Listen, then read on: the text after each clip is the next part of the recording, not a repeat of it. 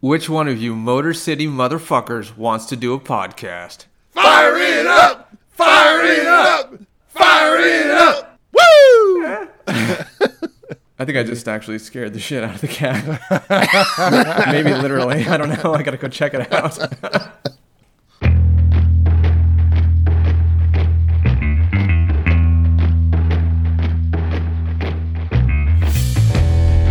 Hi, everybody. We'd love to get your feedback. You can post a review wherever you found this podcast. Find us on Twitter at RealDMC or send us a message at feedback at RealDMC.com. If you send us some feedback, we may include it in our listener feedback section and you'll hear it on the show. Thank you for listening, and now on to the episode. Hey, everybody. Welcome to the Real DMC podcast. DMC stands for Dave, Marcus, and Colin. What's going on, guys? How you doing? Great. Doing How good. are you? Did you uh, come back from the dead recently, by any chance? No, I hope to stay dead. Okay. that's that's morbid. Well, it's like a pet cemetery situation, right? Just I'll die once, that's fine. What you just said is one of the most insanely idiotic things I have ever heard. Listener feedback. Today's feedback comes from Andy, and he's talking about our recent Edward Scissorhands pod. And he said, Great listening. I agree with Dave that this movie is like nails on a chalkboard for me. I have no idea why Marcus liked it. Colin seemed only moderately amused by it, while Dave tried real hard to single out its redeeming qualities. And Colin, get out of the echo chamber. Andy, my sincere apologies. I screwed up my audio. I'm so sorry. I apologize to all of our listeners. It will not happen again. It might happen again. It might. I checked before this recording, so we're good to go. Check. Check one, two. I've got some unfinished business in Missouri. Unfinished business. Dave, I just wanted to mention, or at least let our listeners know, that we had a very long discussion about your letter grade for Edward Scissorhands. Yes. because you gave it a B, and to me, you it, you seem to clearly not like that movie. Right. And then we had probably twelve hours of arguments over the over the next three or four days. You seem to hate that movie with a passion, and yet Yes. you you still defended giving it a B. And I really don't understand that. We don't have to go through that anymore, but I don't know if any listeners would like to uh, to chime in at some point. I just don't get it, Dave. I mean, do you have a short comment? I was trying to give it a grade based on the objective view of what I think this film is, right? I think I think it had good production design, interesting characters, and all that kind of stuff. For me personally, it doesn't work. So my personal grade is an F, right? That's my grade. But if I look at the film, it's a B. I'm just trying to be objective. I still don't understand it. Don't be objective. This is a podcast. I know. This is a podcast. All right, fine. You know what? I changed my grade. opinion. It's a fucking F. You feel better? Yeah, Yeah, yes, I do. I do. God. okay. There you go. I will update my gradings wherever I have those posted. We should track this. We're hoping a intrepid listener is following along and has a, a detailed spreadsheet of all our uh, our trades and grades. I said trades. We don't do many trades. I'll trade two Colins for three Daves. That's damn it. I'm like only worth like what is what is that? What is the percentage I'm worth on a call on that? Sorry. One and a half Colins. I got an idea for a movie. Today's film. The film we're here to talk about today is actually Alex Proyas's first feature film, starring Brandon Lee, 1994's The Crow.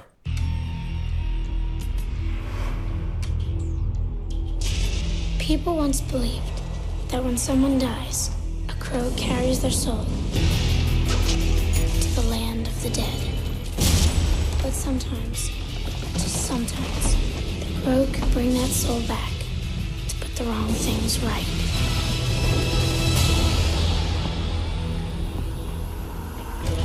You're all going to die. Is that gasoline I smell?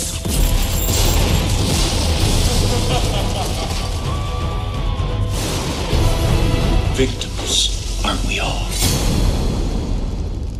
So, by way of general introduction, so this film maintains a 7.6 rating on the IMDb.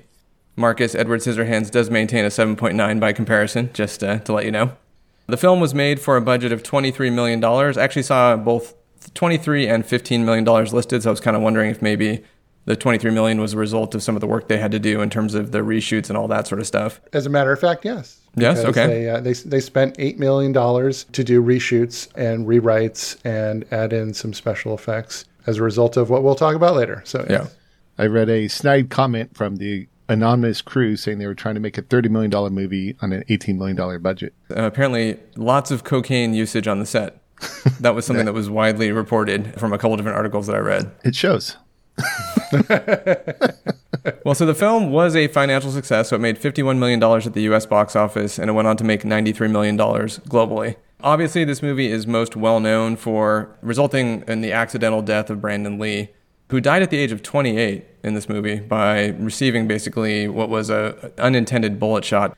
And Michael Massee was the guy who was holding the gun, and we're not going to go deep into that. There are tons of articles where you can go really deep on the sequence of events and what did this lead to in terms of changes from a safety standpoint in the industry. By the way, this also became a very active topic again because of what happened with the uh, Alec Baldwin film Rust. I saw lots of references to The Crow and gun safety and you know were they doing the right thing. So it's definitely something that popped it back into the news. The film, trying to save budget, they moved to the shooting was done in North Carolina, which had less restrictions, less regulations. They didn't have to use union. So I think that led to some of the uh, the lax, the crew being all coked up and uh, that, that'll do it. and lax uh, just regulations and kind of safety. I'm glad that we're not going to cover this in too much detail because I, I wrote out a lot of detail about it. But I will just say maybe the, the number one thing that you shouldn't do in terms of trying to prevent these types of accidents on the set is um, don't send your firearms uh, specialist home early before doing a scene with a gun. Well, and apparently the other part of it was they changed the scene at the last minute. So Alex Proyas had Michael Massee point the gun when he wasn't originally supposed to do it, uh, as it was blocked. So that was something else that I saw that was referenced in several articles. I don't think that really matters too much. The fact is that they had a gun. They used dummy cartridges and then blanks. The dummy cartridge looks like a bullet, but it has no charge in it. Mm-hmm. To save money on the set, they actually made their own. So they didn't buy commercial dummy bullets or dummy cartridges. They just made their own. And what ended up happening was that the gun had uh one of their homemade dummy cartridges in it, so that if you're pointing a revolver at the camera, you could it looks like there's a bullet in there. And apparently, when they had taken those out, one of the bullets got stuck in the barrel. Right. They, then they put blank charges in there, and that's what they used to actually fire the gun. Problem was, there was that bullet that was lodged in the barrel, and that becomes effectively like a real A real bullet, because yeah. because the blank has a full charge in it. Yeah. They gave it over to like a prop assistant who didn't know the rules. You know, he was supposed to like check over the gun, and every time that the gun was handled, you have to check it over. And that's this is why it happened. And so you know now this is why you have got gun regulations. The reason why I mentioned the Michael Massee thing is because he had a real problem with this, obviously. The fact that he was not originally going to be doing this in the scene and then that was the direction that they took it, he ended up being the one that was actually fired the gun. You can see multiple interviews and articles with him online about how devastating this one was for him. He took a year off acting. You know, he had nightmares all the way up until his death in 2016, and apparently he never actually watched the finished film because he couldn't take the idea of watching it. So it's pretty impactful. Oh yeah, it's a tragedy, Yeah. but it's also well something that I think lended a lot of notoriety to the film, yeah, it did. and I think added to its ultimate success. Yeah, especially for the genre that it is. It's a dark film about death and about coming back. It probably did end up helping it. Not necessarily a good thing, obviously. Well, there's that, and there's there's the fact that the source material that was written by James O'Barr, so the original comic book, is actually based on two real incidents as well. So his fiance was killed by a drunk driver, and then there was another case that he was looking at where a couple was killed for their thirty dollar engagement ring, and both of them were killed. Lots of you know darkness and death circling this film, I guess, would be one way to think about it. Hopefully, you guys also saw the studio's first goal, their first idea for this material. Did you see that? No, A Michael Jackson musical, I believe. Yeah, when he first pitched this story, the studio's like, okay, this sounds great for a Michael Jackson music video. Oh my god. And, and James O'Barr apparently thought they were joking, and started laughing, and then and then he realized they were serious. He's like, uh On a scale from 1 to 10, I'd say this film is constantly at a 37 all the way through it. There's lots of, you know, it's aggressively stylish. This movie's grabbing you by the lapels, yelling in your face, I am stylish, which a lot of that is fun. Some of it is maybe slightly overdone. I think the the overall aesthetic that's created is actually very interesting, but it's also it's constantly there in every single scene you see. And like I don't think he needs a guitar. I'll just say that, but we can we can tackle that later. This is uh, my pick. So, you know, why did I ultimately pick this movie? Truthfully, the main reason why we got here was because the shot in the beginning of The Matrix with Trinity running across the rooftops. Because when I watched that after not having watched The Matrix for like 20 years, I'm like, oh, this looks so familiar to me. And it's reminded me very much of Brandon Lee running across the rooftops in this film. And apparently, the set that they used for The Matrix was actually also used in Dark City, which was Alex Proyas's second film. So I was like, oh, let's go back and take a look at it. And the other thing was, I was just kind of curious you know, I realize I have avoided watching this movie over the past 20 years, and I was kind of curious. I'm like, oh, why is it falling off my radar? I'm like, oh, let's give it another shot. Will it hold up? It was definitely an interesting viewing experience for me, and I'll get into that in a minute. When's the last time you guys saw this movie? I haven't seen it in quite a long time. It's probably been easily 20 years. I remember enjoying it. I remember listening to the soundtrack a lot more. Probably watched it only a few times early on. I liked it. I didn't love it. I never thought it was like a top movie for me. I know it was one of your favorites for a while. Been a while since I watched it. Colin? The last time I watched it was in December 2020 because I don't know, you had said something and I was like, oh, I think I'll watch The Crow. I know I didn't enjoy the movie the first time around, but well, it's 20 years later. no, it's more. It's like 25 years later. So let's let's let's watch it again. And I liked it a little bit more than I had expected I would like it, but on the third viewing, which was yesterday, it was a struggle. I remember it being a lot cooler than it played. And it really felt like an 80s action movie, like Commando. Just the dialogue and the characters kind of mashed up with like a cool modern rock video or something. It just did not. The style was very cool. The action was okay. But then just the characters and the dialogue, a very, very shallow movie at that level. Didn't work. So uh, can I just, can we cut to the chase here? Marcus, did you like the movie? It's okay. I didn't hate it. Didn't come away saying, "Go, that was awesome." Like I don't think it held up to my previous experience. Okay. I personally, I didn't really like it all that much the first time. It was okay. I had the same experience this time around. Dave, I know you liked it when it came out. I had the weirdest experience watching this movie, so I'll, I'll get into that in a second. But in general, what I'd say at a high level is I think the things I liked about the movie originally, I probably like maybe almost a little bit more. And the things that bugged me about this movie when I first saw it, the flaws are actually more glaring this time around. So, so for me, it's an interesting, weird combination, which is like overall, I would say I really like this movie, but there's a lot of stuff in terms of the dialogue and some of the character motivations and somebody teach Ernie Hudson how to smoke a cigarette because I was, I, th- I saw that too. is he a non-smoker that they asked him to smoke during this movie because he holds a cigarette three or four different ways in, throughout this movie. So I'm wondering was he getting smoking training? There are some things that pop out that took me out of this movie. That being said, do you want to, want the full story about what happened when I put this thing on because it could be kind of a long one. Let's go for it. All right. Yeah, let's do it. Just unpack it. I had an unexpectedly, I- I'll call it an emotional response to this movie when I started watching it. Popped it in last night. Again, hadn't watched it in over 20 years. Room totally dark and all that, so it was a, it was a good aesthetic. And then I'm, this movie is creating some sort of like emotional response in me, and I'm not sure exactly what type of emotional response either. It's just like I'm just I'm having some weird feeling, and it's not something that I really had experienced rewatching a movie in a long time. And I actually paused it 10 minutes into it. And I'm like, I gotta wrap my head around this. Like, why am I actually having this experience? You're getting like mad nostalgia.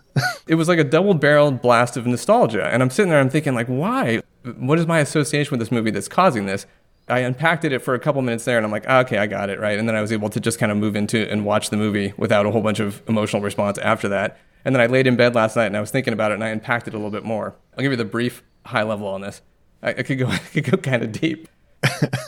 Ah, shit. I don't even know how far back to go on this one right? So i actually I'll, I'll give you the full story and i'll cut this shit out okay? 10 years before the movie was made or something. it's going to be a long one. Cut to my 18th birthday. So that's the day that actually Indiana Jones and the Last Crusade was released. And so we wanted to go see that in the theaters. All the tickets were sold out, but we heard on the radio that KWSS was advertising if you went up to the KWSS van and yelled at them that Indiana Jones loves KWSS, you'll get tickets. We pushed our way forward and we yelled it and we got tickets, so we got to go. So that was a cool 18th birthday, and it also established this idea of a movie on my birthday. So that was a tradition that has then moved forward.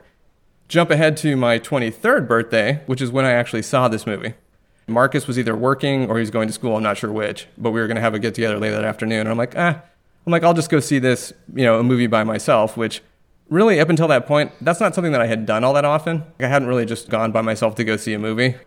The heat of Sacramento, like walking in into this cold theater, I think there were two other people in there because it had been two weeks after release. And I was pretty taken with the movie. I was kind of, you know, blown away, I guess, just in terms of, you know, the style and all that kind of stuff. And then I came back, Marcus was there, and then Jessamy came over, and we ended up having like a really fun evening because we had a gathering, it was like a birthday celebration and all that kind of stuff. So this movie has a super positive association with my birthday movie tradition and my 23rd birthday specifically. That's the start of it. That's the start? yeah. From there, got the soundtrack, listened to it a lot. I like the movie. I, this is not a movie that I would have said this is like my top 10 greatest movie. Th- this movie never got there for me, but there was a weird perception that maybe it did. Did you ever go as Brandon Lee for Halloween? No, I never dressed up as the crow for Halloween. Maybe he just had his hair for a while. I know you, you did have the hair. I had the hair. Yeah, well, can't pull it off anymore, unfortunately. so then I move in with Jessamy in Point Richmond, right? So this is, you know, moving in with my girlfriend, you know, now wife. And while I'm there, and I'm pretty sure, I'm 90% sure that it's you guys and not my parents. I wish I still had the poster to actually figure this out, but somebody got me a framed crow poster. And at the time, I was like, oh, you know, that's pretty cool. It's a cool looking poster. But I didn't have any other movie poster art up on my wall. And if I was going to do one, I would have not necessarily chosen the crow. but you guys gave it to me, so I felt somewhat compelled to put it up. I'm now going to say it was it was your mom. It was definitely not me. Uh, okay. so I so I hung it on my wall, like right next to you know where I had my first desk that was set up. Right. So my first desk where I was kind of living on my own or out with my girlfriend at the time. It's a very significant moment in my life in terms of I got the job at LucasArts, so I always wanted to be you know do something in the entertainment industry. So that was pretty awesome. You know, our apartment was great. Very much in love. It's just a very exciting like period of time in my life and all the time this crow poster is sitting right next to my desk right? So i'm seeing it every single day. And then the sequel comes out crow city of angels and jessamy had never seen the original but she knows that i get this crow poster that's hanging in the back part of our apartment right? And so i'm like hey let's let's go see it. So i take her over to berkeley to see the movie and the movie's absolutely terrible right? It's just god awful. And i'm sitting there and i'm watching this movie and i'm embarrassed. Like i'm embarrassed that i took my girlfriend out to see this movie and so we're driving home, you know, we leave and I, I start apologizing. I'm like, that's not the same as the original. You know, this, it's, this, the original is a much better movie. And I'm actually having this thought in my head. Oh my God, she's gonna dump me, right? Because she's like, was like, like, what, if this is the dipshit, if this is the type of movies this dipshit likes, right? It's like, why would I want to spend my, the rest of my life with this guy? What all that leads to is me a little bit later, like a couple weeks later, I'm sitting there, and it has nothing to do with that movie specifically because this was already on my mind, but I actually want to spend the rest of my life with this woman, and I decide I'm going to ask her to marry me. And as I'm sitting there at my desk, and I have that thought and I have that decision, what am I staring at? The fucking crow poster. so all of that basically got wrapped into my viewing on this, and that's basically like all those feelings and all that sort of association with being young, 20, in love, starting, you know, my life, having the job at Lucas, and specifically that image of that poster on the wall of my apartment is actually what informed my opinion and when I was watching the movie last night. And it just it, it, it just really tripped me out because I've never had a response like that, an emotional response like that when I'm watching a movie, especially for something that totally caught me off guard. All I can say is I am so glad that I did not have a poster of natural born killers above my desk. I think I might have, but the same association. So my take on this movie is it's kind of a I guess a bifurcated approach. I did like the movie early on. Then there's the fact that I actually then rewatched it last night and again. Overall, I still really like the movie, but there there's plenty of stuff for us to talk about in terms of the flaws and that kind of thing. It was fascinating. It was such a weird experience. It was, and you know what? It was actually kind of energizing and interesting and confusing at the time. And I'll never have it again at this point, right? Because it's one of those things where it had been like 22, 23 years since I actually watched this movie. Purposefully, I realized because I thought about watching it a couple times. I'm like, eh, because I think maybe I've ultimately kind of moved past this movie. So I associate it with the time of my life, and that's why all that. Uh, I think that's why I got the response I did. I, Yeah. You know, I completely understand your reaction to this movie. I mean, I, I sort of feel like Reality Bites is a little bit of that way for me. It was the same era for a lot of the same reasons, just not as much as you with this movie. But I totally understand that, and I can Yeah. I can appreciate that. What's funny, it's another great soundtrack. There's just a really great article in New York Times about uh, nostalgia and, mu- and music, how powerful it is. So it definitely does like connect it. And so Reality Bites has that same sort of nostalgic music, Oh, absolutely. tugging at your yeah. Pulp Fiction is another one, but uh, of course, I still absolutely love that movie. Yeah, but you still listen to the soundtrack? I got overplayed. Not as often. I listen to that soundtrack like over and over and over again. If I put it on, I would. I'd love it. Yeah, it's great. Like I don't listen to the Crow soundtrack or even like Natural Born Killers. I really like that soundtrack, but I don't listen to those anymore. But as soon as I hear it, I'm like, oh, that totally takes you right back to It It totally Like, the- takes you this right back. Cure song. You're just Yeah. like right there, like with it. The funny thing for me is that a lot of those songs, if I hear them on, say, a random Spotify list that I have when they pop up, particularly the, the Stone Temple Pilot song, Big Empty, Yeah. uh, I'll end up skipping it, actually. I'm like, eh, I can just move ahead on this one. We played it so much back then too. Like Right. that's the same thing with like so much of it. Paul Westerberg is that the guy from uh, Reality Bites? I can't hear of any songs anymore. no, I, I think you're talking about singles. What's that? Singles, the single soundtrack. Oh, maybe I'm thinking of singles. Yeah, yeah, yeah. Maybe Yeah, I'm yeah. Singles. I'm stuck in the '90s, so I uh, I love all those songs. I just I love them. The ultimate takeaway for me was I had no idea that this movie had sort of the mapping into my life that it did until I rewatched it. And so it just totally caught me off guard. But again, because it's not a movie I'd watched for 22, 23 years. Well, then let me ask you this question. Yeah. So the movie has a 7.6 rating on IMDb. My question is, is this the most overrated film on IMDb? Well, you guys might say nat- Natural Born Killers. Uh, well, well, no, no. This this movie to me, I just don't understand how this is a 7.6. It's just way too high. Well, I think it makes sense. So the the 1989 Batman is a 7.5. Okay, now I understand. I think it suffers from like the 80s action movies with the bad characters, the bad dialogue.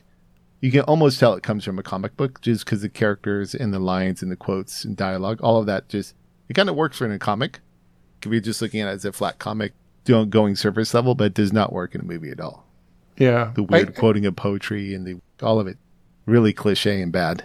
I do understand why this could be a 7.6 because this movie does have a cult following. I mean, it was a sleeper hit. It made, you know, 94 million dollars worldwide. And I think maybe a lot of those high ratings are either from people who saw it when it came out in the 90s and just still love it. I don't really understand would anyone from the current generation be a big fan of this movie? If they're goth, I could understand. Maybe ironically, Yeah, ironically, maybe, maybe they're maybe, but give it a seven point six. I don't know. I don't think it's aged very well. Ultimately, I think that's the problem. I think it was really good at the time. I think movies have been done so much better since then. So we're judging movies these this movie based on current times versus it was good in its day, right? Just like the Batman 1989 Batman was good in its day. But now looking back, you're like, whew, that's rough. I mean, of that direct comparison, though, I think Batman has aged much more poorly than this movie, honestly. I, I don't know. I, I think it's they're about the same. But point of comparison, so Alex Proyas followed up this movie with 1998's Dark City, and then a year later is The Matrix in 1999, and The Matrix has a lot of the same stylistic You think the Wachowskis watched the boardroom scene? I, w- I think the Wachowskis watched Dark City and got inspired a bit. and so did the makeup artist for The Dark Knight, by the way. Yeah, I think stylistically, yeah, they're they're similar. But The Matrix, we just did this podcast on The Matrix, and it's totally held up. I don't think this movie's hold up at all. The The Crow is just. I think there's no, an uh, era. There's a change from like the the 90s to this one harkens back more to the 80s because I think it's on a lower budget and just couldn't be done well enough. Movies from this point forward are tend to be all much better. Mm. Because I could see where this movie may have started a stylistic trend. Now, this is 1994 and then culminated in 99's The Matrix. So I appreciate this movie for its stylism So some of the negative reviews of this movie were generally the same. It had okay special effects, superficial plot, badly written screenplay, one dimensional characters. And I agree with all of that. Really, the only thing people appreciated was that it was uh, artistic in its style. And I think that the set design is, is really well done. But I don't really like much else. I mean, Brandon Lee, I think, is a pretty good performance, but it's nothing nothing big. And I don't really particularly like the character, the crow, and the, the makeup. I mean, to me, it looks sort of like a demented mime. But I just don't connect to this movie at all. Every review I read just really loved David Patrick Kelly. They thought his name should have been Luther in the movie, but uh, Michael Patrick Kelly is the one of the best parts of this movie. David Patrick Kelly. What was I say? What what podcast was that in where you kept going Michael Patrick Kelly? Which one was that one? I don't know. He's solid. Fire it up! Fire it up! he was in Dreamscape. Old lady died. Everybody dies. No, no, it was a movie we did. He was like a creepy guy in the background, and everyone Oh, you uh, he's in, to oh, be he's the in killer. Ford Fairlane. Ford Ford Fairlane. Fairlane. Yeah, he's Yeah, that's it. That's it. Yeah. He wasn't it. Yeah, yeah, yeah. Yeah. There you go. All right, Okay. solved. Sol- solved. I will maintain that I have an overall positive opinion of this movie. I'll say I like this movie, and I do actually sincerely appreciate the end result of this movie based on the conditions it was actually filmed under. I think that they did a really impressive job of pulling this together because after Brandon Lee died, they waited six weeks. Paramount apparently dropped it. They were just going to effectively write it off, Yeah. and then Miramax ended up picking it up and finishing off the distribution. Considering what they did and some of the effects, the body doubles and some of the digital effects, I think it's super impressive. I really do. I mean, I think it's I think it's a, a very impressive piece of filmmaking. I agree because it's a movie where you tell me that the star died during filming, Right. you would never know it. So they did a really great job, you know, and they, like you said, they did it with the rewrites and CGI and stunt doubles and all of that. And you can't tell. You just can't tell. I've seen it now three times. I've never seen any where I was like, oh, wait, oh, there you go. There you go. So yeah, it was very impressively done. But I do wonder about this movie because it was backed by Paramount in the beginning, but it was slated for direct to video. I honestly believe that if Brandon Lee hadn't been tragically killed during the filming, I'm not sure this movie would have been as big of a hit as it was. It might have still been a direct to video movie. Maybe they would have said, oh, you know, this is something a little different, and they would have released it to theaters, but certainly not the big release that it ended up getting. I think this is total theatrical quality. Yeah, I don't think it comes anywhere close to the DTV stuff. Okay, but, but I'm just saying that they were that's what they were going to do with it. And if you look at Brandon Lee's filmography before this, it was all direct to video. I think Showdown in Little Tokyo was released theatrically. In what, two theaters? I wasn't responsible for the distribution back in the day, no, so no, no, I can't but you tell know you that. but you know what I'm saying. It was not he was not a big star. no. I think everyone expected more out of him too because of his dad. Well, I think his performance in this movie is, for the most part, really good. I think that there are, I'll call them like emo moments or dialogue that don't work well. And I think it's just the material, but I think the moments where he's actually threatening and menacing guys, I think he does really well with it. Hmm. I think it's a little bit of a weird performance, but I don't blame him really. I just think that that's maybe the, what the character was. I'm expecting very dark and brooding character, and he's not that way. He's sometimes he is, but a lot of times he's not. And maybe that's just the character. Right. I don't know. I expected a little darker, and he's not consistent throughout. He'll be whimsical at times. He'll be dark. He'll like switch quickly. Like it seemed very, uh, I don't know, r- not random, but all over the place a bit. He's also struggling with being resurrected and dealing with what exactly is going on himself. Yeah. He struggles with when he comes out of the grave. So that part of it is understandable because I'd imagine that if you are resurrected, you might find yourself a little bit confused, perhaps having some emotional swings. I don't know. Ask somebody ask Jesus. Do you mind if we just quickly go over some of the sequels? So I heard there's some sequels to this movie. Well, How many did they make? I, I said this movie became pretty much a, a cult film. Like you said, you went to see the sequel, and it ended up spawning three sequels and a television series. Now, how do you do that when the actor plays the maker dies? Well, I guess they just use different protagonists in each one. It didn't stop Starship Troopers. right, exactly. The question that I have is why did they keep making sequels? Because you said that The Crow City of Angels was terrible. Right. And it gets a 4.7 on IMDb. Right. Then they came out with this Canadian TV series in 98. That actually has a good rating, 6.5. It stars the chairman from Iron Chef America, Mark Dacas- Dacas. Whoa. Daca. Dac- wow. I can't say his name. Holy shit. Keep trying. Mark, Mark Dave, correct him. Dacascos. Mark Dacascos. wow. Just call him Mark D. How about that? Mark D. In 2000, they came up with another movie sequel, The Crow Salvation, 4.9. And then The Crow Wicked Prayer in 2005, a stunning 3.0 on IMDb, starring Edward Furlong and Tara Reid and Danny Trejo and Dennis Hopper. Wow. Just why do they keep making these sequels? Is there a huge market out there, or was there for this movie? I just this IP. I don't. Do you understand it? I don't. I don't understand it because, as somebody who was a pretty big fan of the first one, after I saw the sequel, my interest in additional Crow material came to a screeching halt, and I did not seek out anything after that. At one point, I ended up getting the James O'Barr, the original graphic novels, because I was curious to see what those were like. And truthfully, I didn't necessarily love those either. I preferred the movie version of it, which they, you know, they changed a little bit. I mean, they were fine, but it, it definitely wasn't necessarily my cup of tea from a comic standpoint. Mm-hmm. The, the question I was going to ask you guys in opening questions was can you think of another franchise that has spawned as much sequel stuff where most of it's not that good? And Highlander was the other one that came to mind for me. Yeah. Y- yeah, Starship Troopers for sure. Yeah. Tremors, Well- I guess, but I think I think people actually kind of Tremors, like the Tremors yeah. movies. Yeah, but Tremors has like a goofy fun to it, so you can you can make a really bad movie and keep Michael Gross in it. It's still fun. Uh, I guess. Is the criteria that the original be actually really good? Because looking at Tara Reid and The Crow Wicked Prayer, I, I noticed that there have been five Sharknado movies, at least five Sharknado No, just- movies. that's I don't I don't count that shit. I mean, that's that's Okay. real bottom basement shit. Well, that's the problem now. So much junk that just gets made. I mean, look at Bruce Willis's career. They'll make anything now. And the Oscar goes to Martin Scorsese. Director's Corner. Yeah, not much to say about Alex Proyas. I have not seen Dark City, so this is the only movie of his I've seen.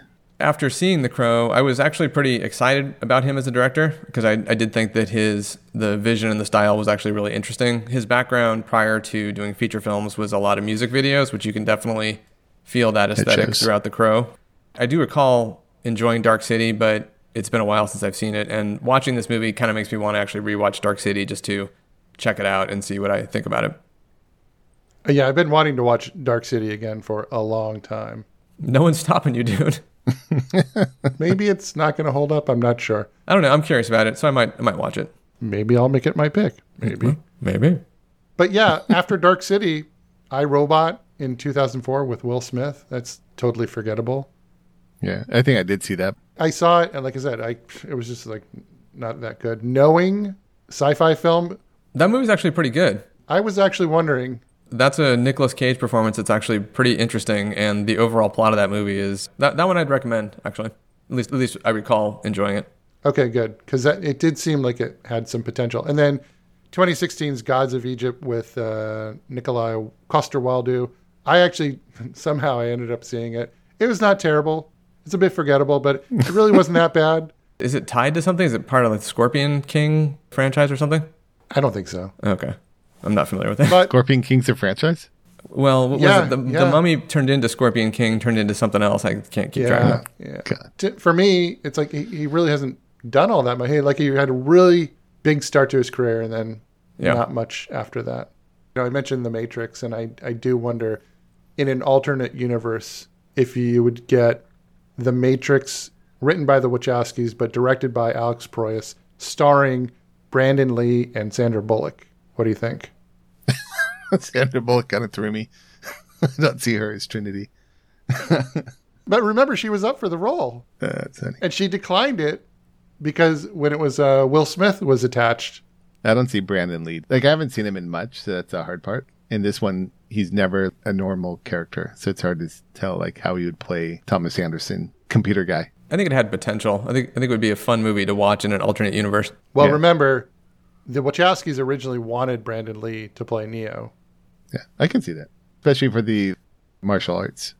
Yeah, I love the Matrix the way it is, but I could see that that could be like a really interesting version.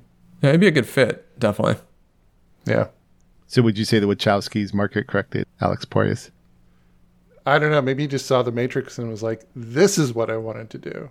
He's like, "Fuck, they did so much better than me." I think the Wachowskis market corrected themselves, actually. yeah. Well, you look at all of his other films since Dark City, and they don't look like The Crow in Dark City. So I, I just wonder what happened.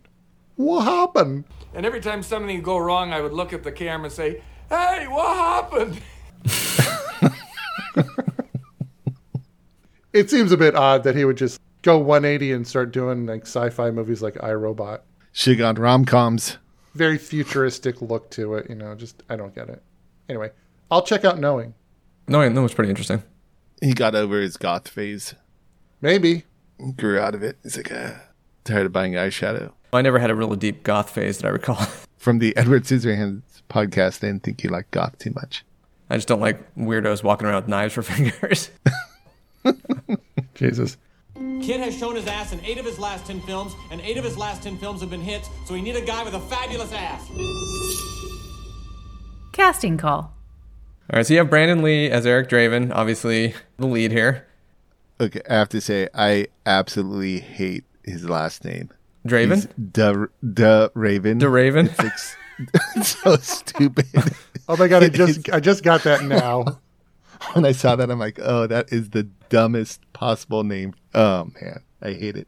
Hate it. But it's not DeRaven, it's Draven. Yeah, I know, but it's Da Raven. Oh, horrible. Horrible. So it's like 28 years since this that movie came out. This is the first time I'm getting that. Well, and they did use ravens instead of crows in this movie, by the way, for the birds that were being used. There were five trained ravens that they used because ravens were easier to train than crows, and they figured that most people wouldn't know the difference. Confirmed for me. I'm not good on my raven versus crow. Sorry. Fun fact one of the smartest animals in the world. Since we're on casting, also, one of the ravens used in the film, Magic, was used in all of the following movies. Go Magic. Huh, Magic had a career. He got a career out of it. That's good. good magic. Maybe Magic wasn't so good, and Magic was tanking in the ratings. Do you think so? Magic's performance in the in the fourth crow didn't quite I'm not. Buy- I'm not buying that crow. didn't live up to the standard set in the first three. Yeah. Yeah, his caws were just lacking. James O'Barr, so the creator of the original material, wanted Johnny Depp to play the role. I think that's pretty funny when you think about Johnny Depp and Edward Scissorhands and the look of the crow. It all kind of circles the same drain. It's a very similar look. Take Edward Scissorhands and put him into this movie, and then take The Crow and put him into Edward Scissorhands. Yeah. I think they'd be better movies. I really do. I think they would be better. I think if you watched Eric Draven go on a rampage on Suburban Housewives for like an hour and a half, I could get on board with that. Sure. Yeah, why not? So Michael Wincott as top dollar. I do really like this performance because he's just going for it. It's you know it's completely over the top.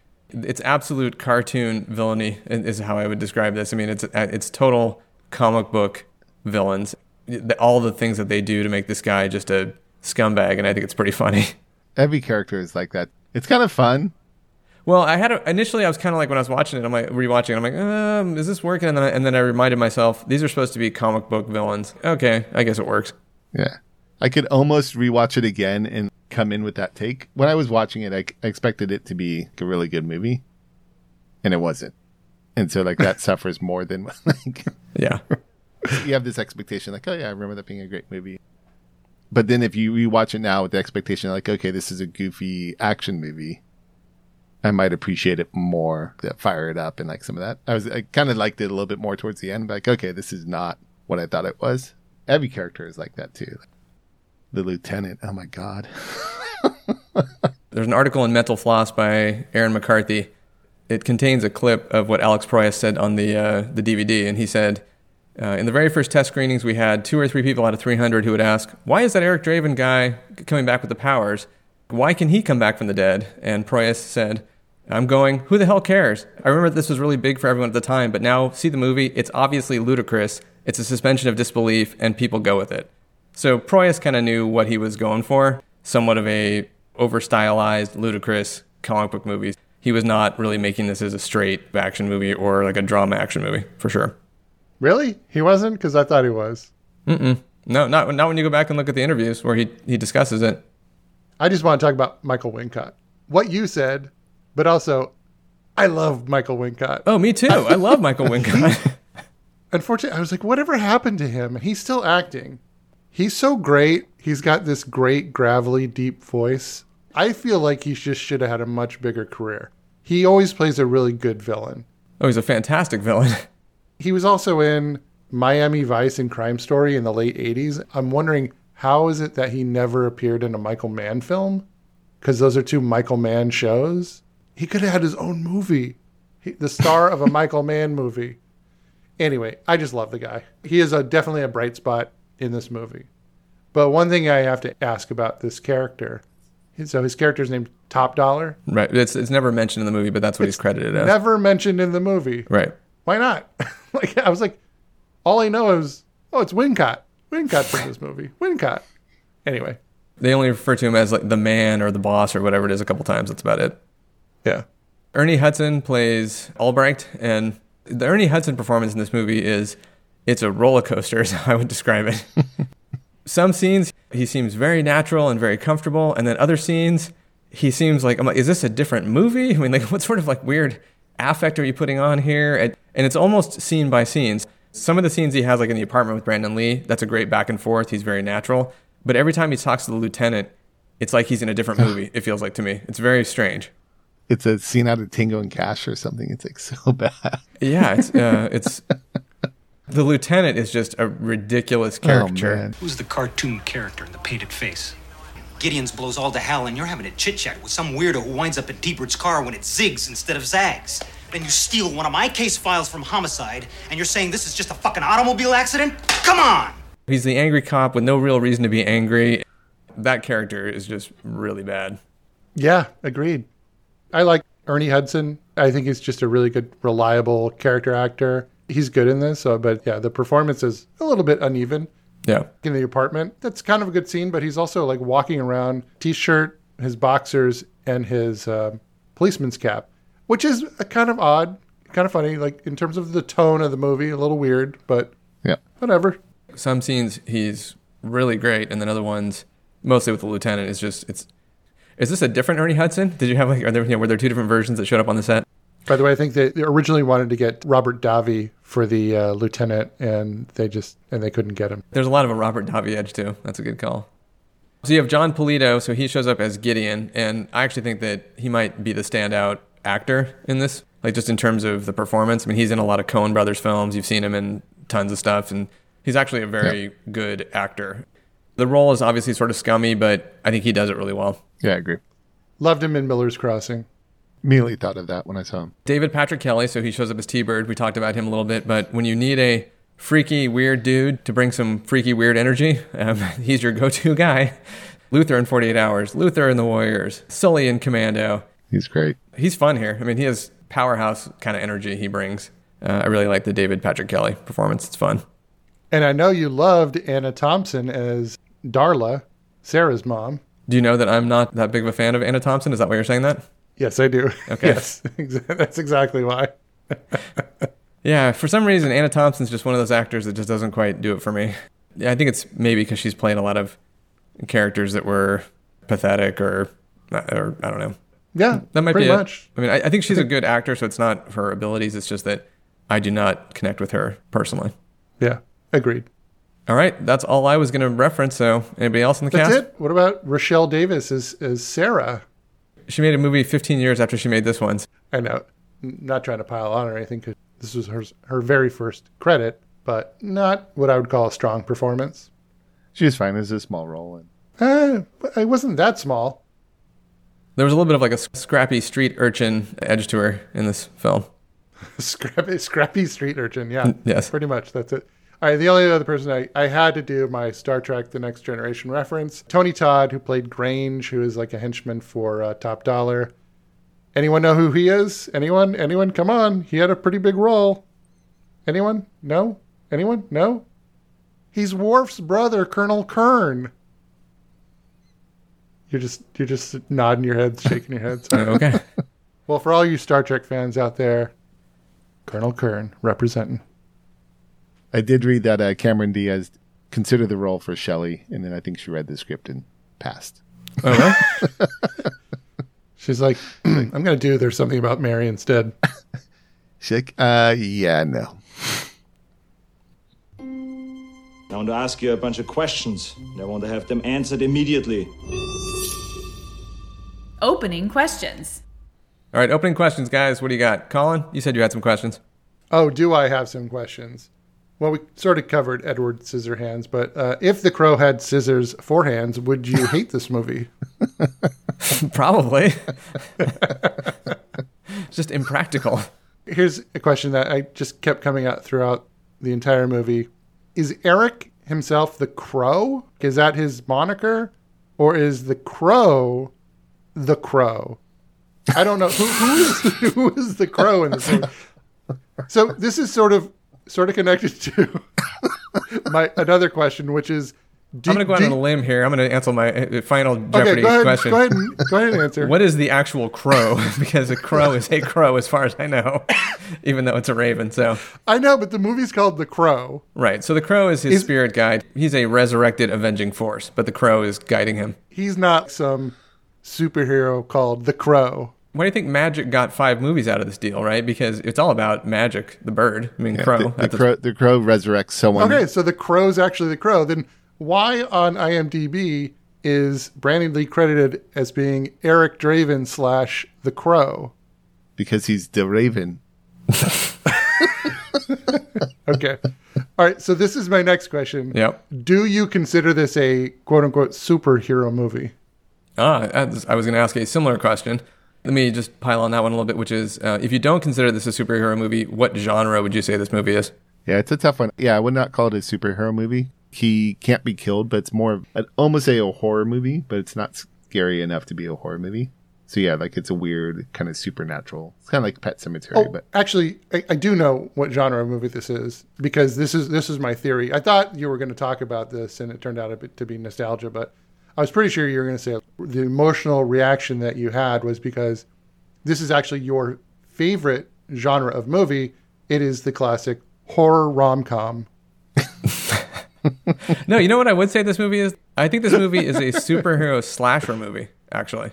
If you were to break this down and deconstruct it, you have a superhuman guy who is stalking people one by one and killing them off. It feels to me like this is the first superhero slasher movie that was made. I think it's tough. You have a lot of horror movies where people are superhuman and, and they can't be killed and they be shot. So that, that's why I just I don't see it as much superhero in that regard. It's not like an origin story. He does get powers, but he just brought back from the dead. It wasn't his doing either. It's hard to classify. Yeah. I actually, I mean, I do think of this as a superhero film, sort of. It's not, you know, not a straight superhero Yeah. film, but if I were to look at the movies that came out around this time, right? So you have the, obviously Burton's Batman in 89, and then you have, uh, was it Batman Returns? Is that 92, I think? Sure. Uh, Somewhere around there. And then you have this film, and then Blade comes along, I think in, was it 97? This to me is very much a, it's the start of sort of the new modern superhero. And I think there's a lot Yeah. of that in here because you have him running and jumping on the rooftops. The Matrix is not necessarily a superhero movie, but there are elements there as well. The Matrix Yeah. would be kind of superhero action, maybe, and this is superhero horror or slasher. That'd be my take on it. Yeah. yeah, I'd agree. I would put it in the same genre as Blade and Matrix. Like superhero movies have changed greatly. Yeah. I think part of it's Blade and and The Crow are based off comic books. If they weren't based off comic books, would they still be considered superhero movies? If it was like a Stephen King novel, everything else the same. Instead of the source material being a comic book, it was a novel. Would it still be considered a superhero movie or a horror movie? I don't think it's a superhero movie because what is his superpower? Uh, he has Wolverine's healing factor, and he has super strength, a super agility. He's superhero powers, dude. He has the super ability to fly, to follow a flying crow. Well, can you telepathically communicate with crows? I think that's more like supernatural and like that's more of a horror. There's no real answer. Like is Sin City a superhero movie? No. No. Yeah, it's based off comic books, but clearly not. There's some weird genre. It's a romantic revenge thriller. There's no romance in this movie. Yeah, It not- is the whole, the heart of this movie is this Come love between Eric and Shelley. Well, I understand that, but it's more revenge than love. which he gets to after he kills a shitload of people along the way, right? So, I mean, Well, that's the thing. It's a revenge. I mean, it's basically Edward Scissorhands. well, let's see, Edward Scissorhands only murders one person, so that's the difference here. Well, it's like he graduated. Marcus, got anything? I would say there's a lot of religious overtones. The cat's name's Gabriel, who's an archangel. The girl's named Sarah, who's the wife of Abraham, and rising from the dead. And it's not really done well, so there's not a great overall theme to it. It's like a bunch of shit's thrown in there to try and make it seem more meaningful. Well, it is interesting that they have the showdown at the church, for example. yeah, exactly. The- the poetry they throw in throughout barely makes sense. And of course, Michael Patrick Kelly, who's clearly Irish Catholic. Okay. Colin, you want to give us a plot summary? There's a really good one if you grabbed it. It's long though. we could do yours and then I'll do mine. All right. You go first. A murdered mime or a musician is resurrected to avenge the deaths of himself and his fiancee. Oh, that was it. So Ah, that's the okay. short one. Yeah. Okay. You got a long one, Marcus? Well, Let me see if I can find it. I do. do you have a long quote? A poetic guitarist, Eric DeRaven, is brought. Is there an apostrophe between the D and the R? in the way I read it. A poetic guitarist, Eric Draven, is brought back to life by a crow a year after he and his fiancée are murdered. The crow guides him through the land of the living and leads him to his killers knife thrower, Tintin, drug it, Drug it? drug gen, drugenic fun boy, car buff T Bird, and the unsophisticated skank. One by one, Eric gives these thugs a taste of their own medicine. However, their leader, Top Dollar, Jesus Christ. Is this a fucking summary of the movie or is it a. I mean, will dispatch his enemies with a Japanese sword and joke about it later. We'll soon learn the legend of the crow and the secret to the vigilante's invincibility. I think we're going to go with Colin's.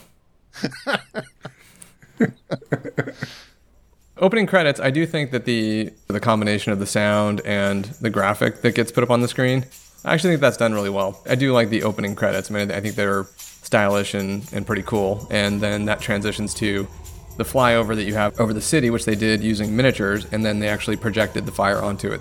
The combination of that technique, I think, is pretty effective. I do think that those opening visuals and the voiceover is really effective, and I think it does a great job of kind of establishing the overall atmosphere for the film. So I do think that the opening is pretty strong.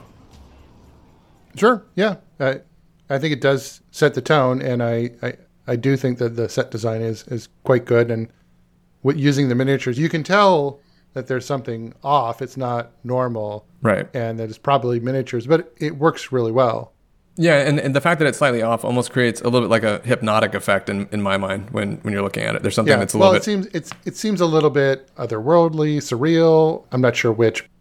Yeah, the whole movie does definitely has that feel of you're in another time or era. Or this isn't quite the same world that we live in now. I think the overall aesthetic is actually really impressive. It's consistent through the film, and it's the idea that you're kind of in a different, slightly different reality. The darkness and the rain and, and the lighting, I think, is actually the lighting with the reflection that they use. So there's lots of reflected imagery in this movie in terms of coming off of water, and there's you know flashes of light and that kind of stuff. I think it's actually pretty interesting.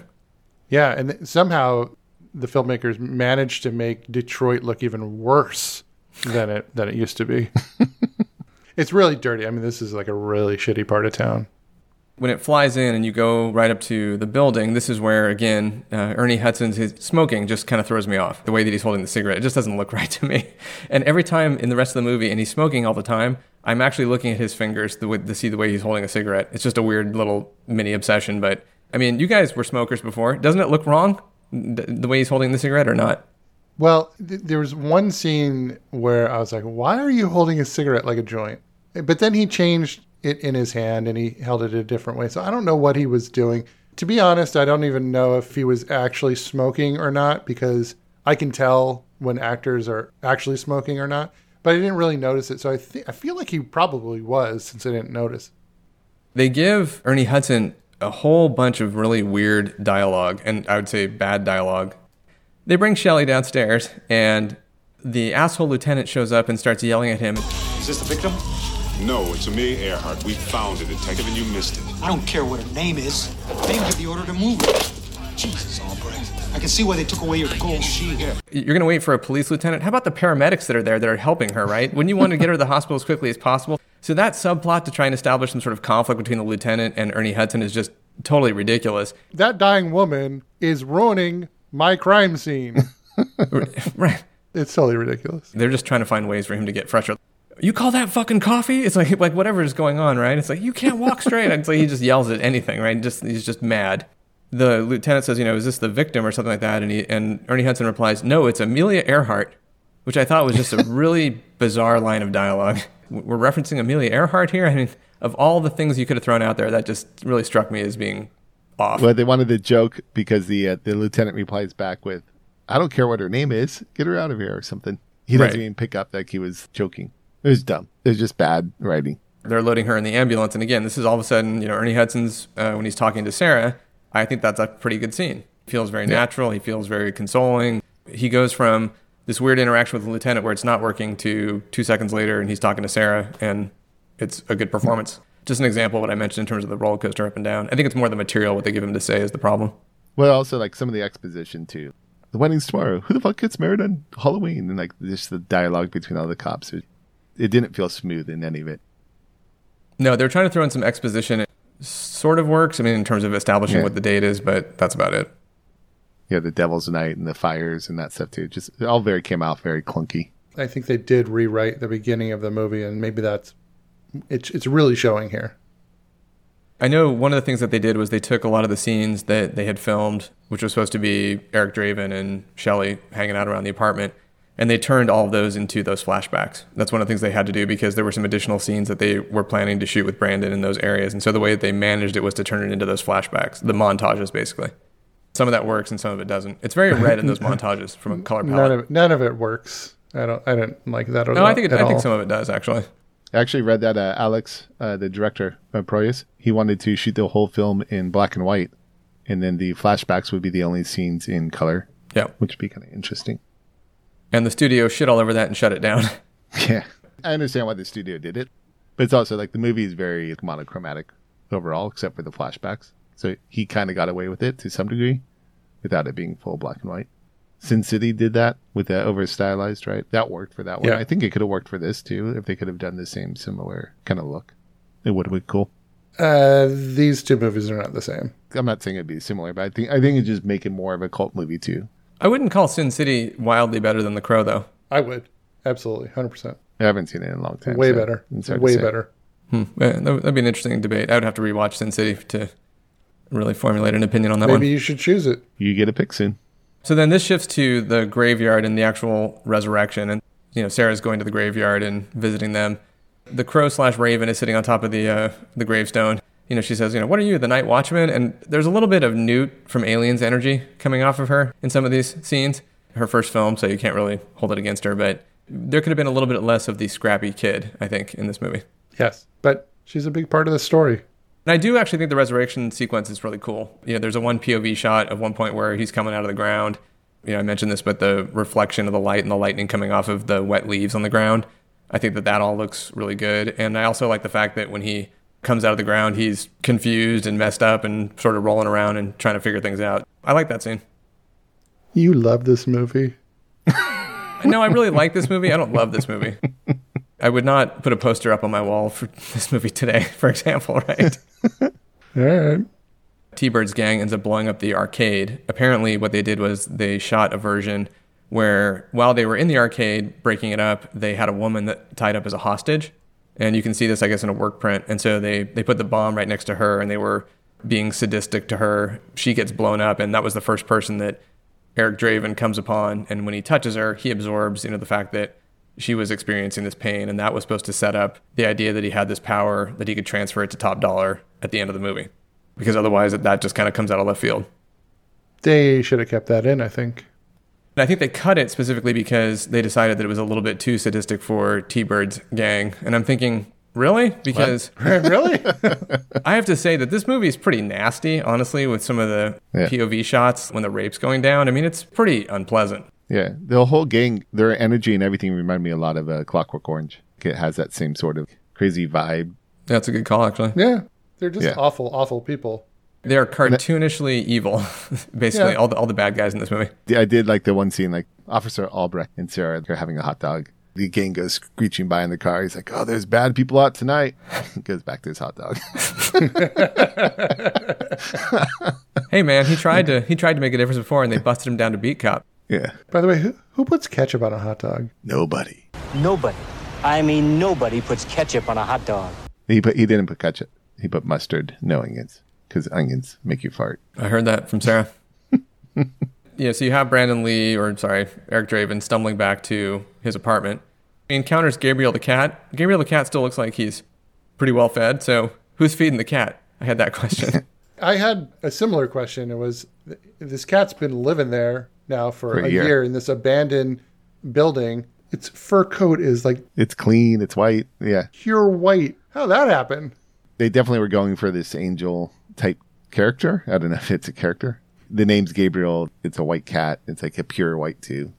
yeah, I don't know how you blend the religious Yeah. theology into this movie. Like I don't, I don't really. I think the names are there, but and the church at the end. But aside from that, I'm not really picking up on the themes. Well, I think they're also like the resurrection. It doesn't all tie together and doesn't really work. Let's call it what it is. It's half-assed. Yeah, that's the point. That being said, I'm totally bought into the transformation sequence. When he takes the run, out, you know, out the window and he runs and jumps and it cuts his hand and then he spins and then lands. Pretty much as soon as Burn kicks in from the Cure and he goes through the transformation, totally bought in. I like the transformation scene. You love this movie. I do. I like this movie. Like I said, I'm gonna stand by that. I was very underwhelmed by it. I didn't like the whole I'm so angry and so the first thing I think about is to put some makeup on my face. no, I just I just did Have you ever come back from the dead? the other thing is that here it's intermixed, where it goes goes back to T Bird's gang. They're they're swallowing bullets. So I I did look up what happens if you swallow a bullet. Uh, not recommended, by the way. So if you're listening to this podcast, please do not follow the example shown in The Crow and swallow a bullet because it's bad for you. You can get lead poisoning and die. Yeah, it seemed like a really bad idea, especially since they, they keep punching each other. It's like one one wrong punch in the stomach and poof. I think Skank's been eating like buckets full of bullets. Basically, something must be going on there. I don't, I don't get the Skank character in this. It, It's terrible. Skank's kind of like my MVP, but for that one scene, which we'll get to later. Like they all pull guns on each other in the bar. I do like the energy that each of them are bringing to it. They dial it up for sure. Like I said, I mean, this is, you know, 1 to 10, it's a 37, right? I mean, everybody's just way over the top. So I think it works in, in terms of at least the frenzy that they're creating. I don't know that this, the fired up thing still is like a little bit. I fucking love it. That's the one thing I, from this movie that I've come to really, really appreciate. The fired up part? It's, it is. It is. And that's the thing.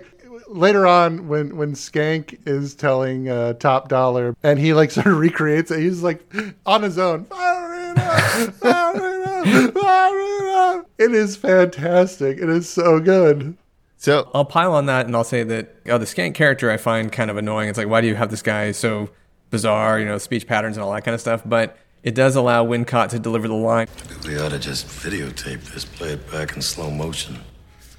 Fire, fire, fire. yeah, That's a great line. Like that actually made me laugh. Like that was a that, okay. That that might be worth the Skank character right there. Is just to have that joke. So if this movie was released in 1981, does it work? I think it's a good movie for 1981. Why 1981? Yeah. Maybe 79. I don't know. Late 70s, early 80s movie with the rundown cities, like the ultra violence in it. Are, are you thinking about the Warriors? Is that what you're thinking about? Yeah, yeah. It's it's that kind of era of movie, crazy, over the top. Interesting. And of course, you got Michael Patrick Kelly here, so yeah.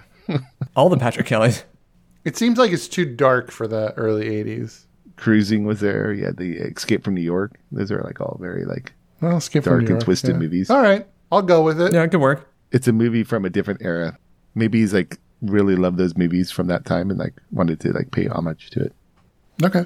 The guy that has the beret and the sunglasses and the at, at top dollars layer at the end. That guy walked straight out of a ni- mid 1980s Cannon film right onto the set. He's like, yeah. generic terrorist is like, I'm your guy. And then, by the way, let me just, I'll just pile onto that and say, no one wears a beret. Berets just don't work. Let's just outlaw berets. like he just, he just can't pull it off. It just doesn't work. Only if you're a Black Panther does a beret work. The look of that guy in particular is crazy goofy. It's a moment of shock. Whoa. Am I, am I in a mid 80s action movie, like low budget action movie, when I see that guy come on the screen? I mean, there's. I had that feel like, I think I said that earlier, it really felt like Commando in many scenes. The dialogue and characters and just some of the goofiness of it just kind of really does fit into that early 80s action type movie. The next big scene is Tintin's death, right? So Tintin had gone to uh, Gideon's and on the way back, this is where he's attacked by the crow. Just leading up to that, Yeah. this is the uh, Spider-Man in the, very first, you know, Spider-Man movie with um, Tobey Maguire running along the rooftops and discovering his powers, Yeah. right? This is the same sort of thing because Eric is running along the rooftops, right? Yeah. I just wanted to point this out because the special effects are really bad in this scene. Y- You could clearly see that it's like sort, sort of him superimposed onto this set. The crow is right out in front of him, and they're both like superimposed. It's just really not good. Well, I I mean, maybe it's okay for 95 or 94, I guess is what I would say. I think that it probably was pretty cheap back then as well. Now it looks like super, super cheap. For 1979, it was great. For 1979, it was wonderful. Yeah, the escape towards the end, after the top dollar shootout occurs, to me is worse. That's actually the part where I think the effects suffer the most, is where he's doing the same sort of thing. Yeah, yeah, they're, they're similar. I think the opening sequence post transformation is a little bit better. That, it, to me, is okay. I never got taken out of it. It doesn't look realistic, but I don't think I feel like it's trying to look realistic. It looks like it's Intentional? not really intentional, but they're not trying to make it super realistic either, right? It felt fine. Well, they, they had the budget that they had to work with as well. There were some limiting factors. Yeah, it was a very low budget movie. Okay, well, all I'm saying is I thought it looked cheap. we get to the attack on Tintin. I think out of any scene that I have probably rewatched, because maybe it's like, okay, you know, drop into YouTube or whatever and see a scene, it's probably this fight between the Crow and Tintin, because I, I think it's actually staged pretty well. I like the opening sequence where he's walking through and uh, you have the face distortion because the heat. I'm not sure if that was one of the scenes that, they had to modify. Laurence Mason as Tintin, I think it works. I think it's a, just a well staged fight because he throws him against the wall. It's kind of brutal in the beginning. I do like the fact that the Crow character has the upper hand in the beginning. You know, when Brandon Lee's leaning in on him, demanding that he tell him about what happened, and like you see spit flying out and all that kind of stuff. Like I think Brandon Lee's going for it. Why don't you tell me a story? A man and a woman in law a year ago. Listen! I'm sure you'll remember. You killed them. On Halloween. Yeah, yeah, man. Okay, Halloween, yeah. Some dude, some bitch, whatever, man. Her name was Shelley. So I think that's a pretty good scene for Brandon Lee in this movie. I'd agree. I think it's a, the best of all the like kill scenes, all the fights. I think it's the best one.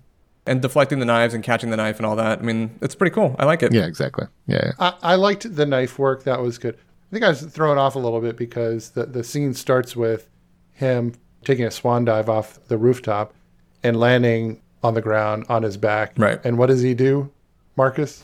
He laughs like the Joker. It's like Yeah. crazy laugh. You he just like laughs hysterically, and I was like, huh? I have in my notes here, not sure the laughter works. I have that as my as a note that I took. if you ignore that open of the scene, then the rest of it kind of does. I, I like the rest of it. I liked him walking towards Tintin. I sort of thought he looked because of the the makeup. He did sort of look like a demented mime.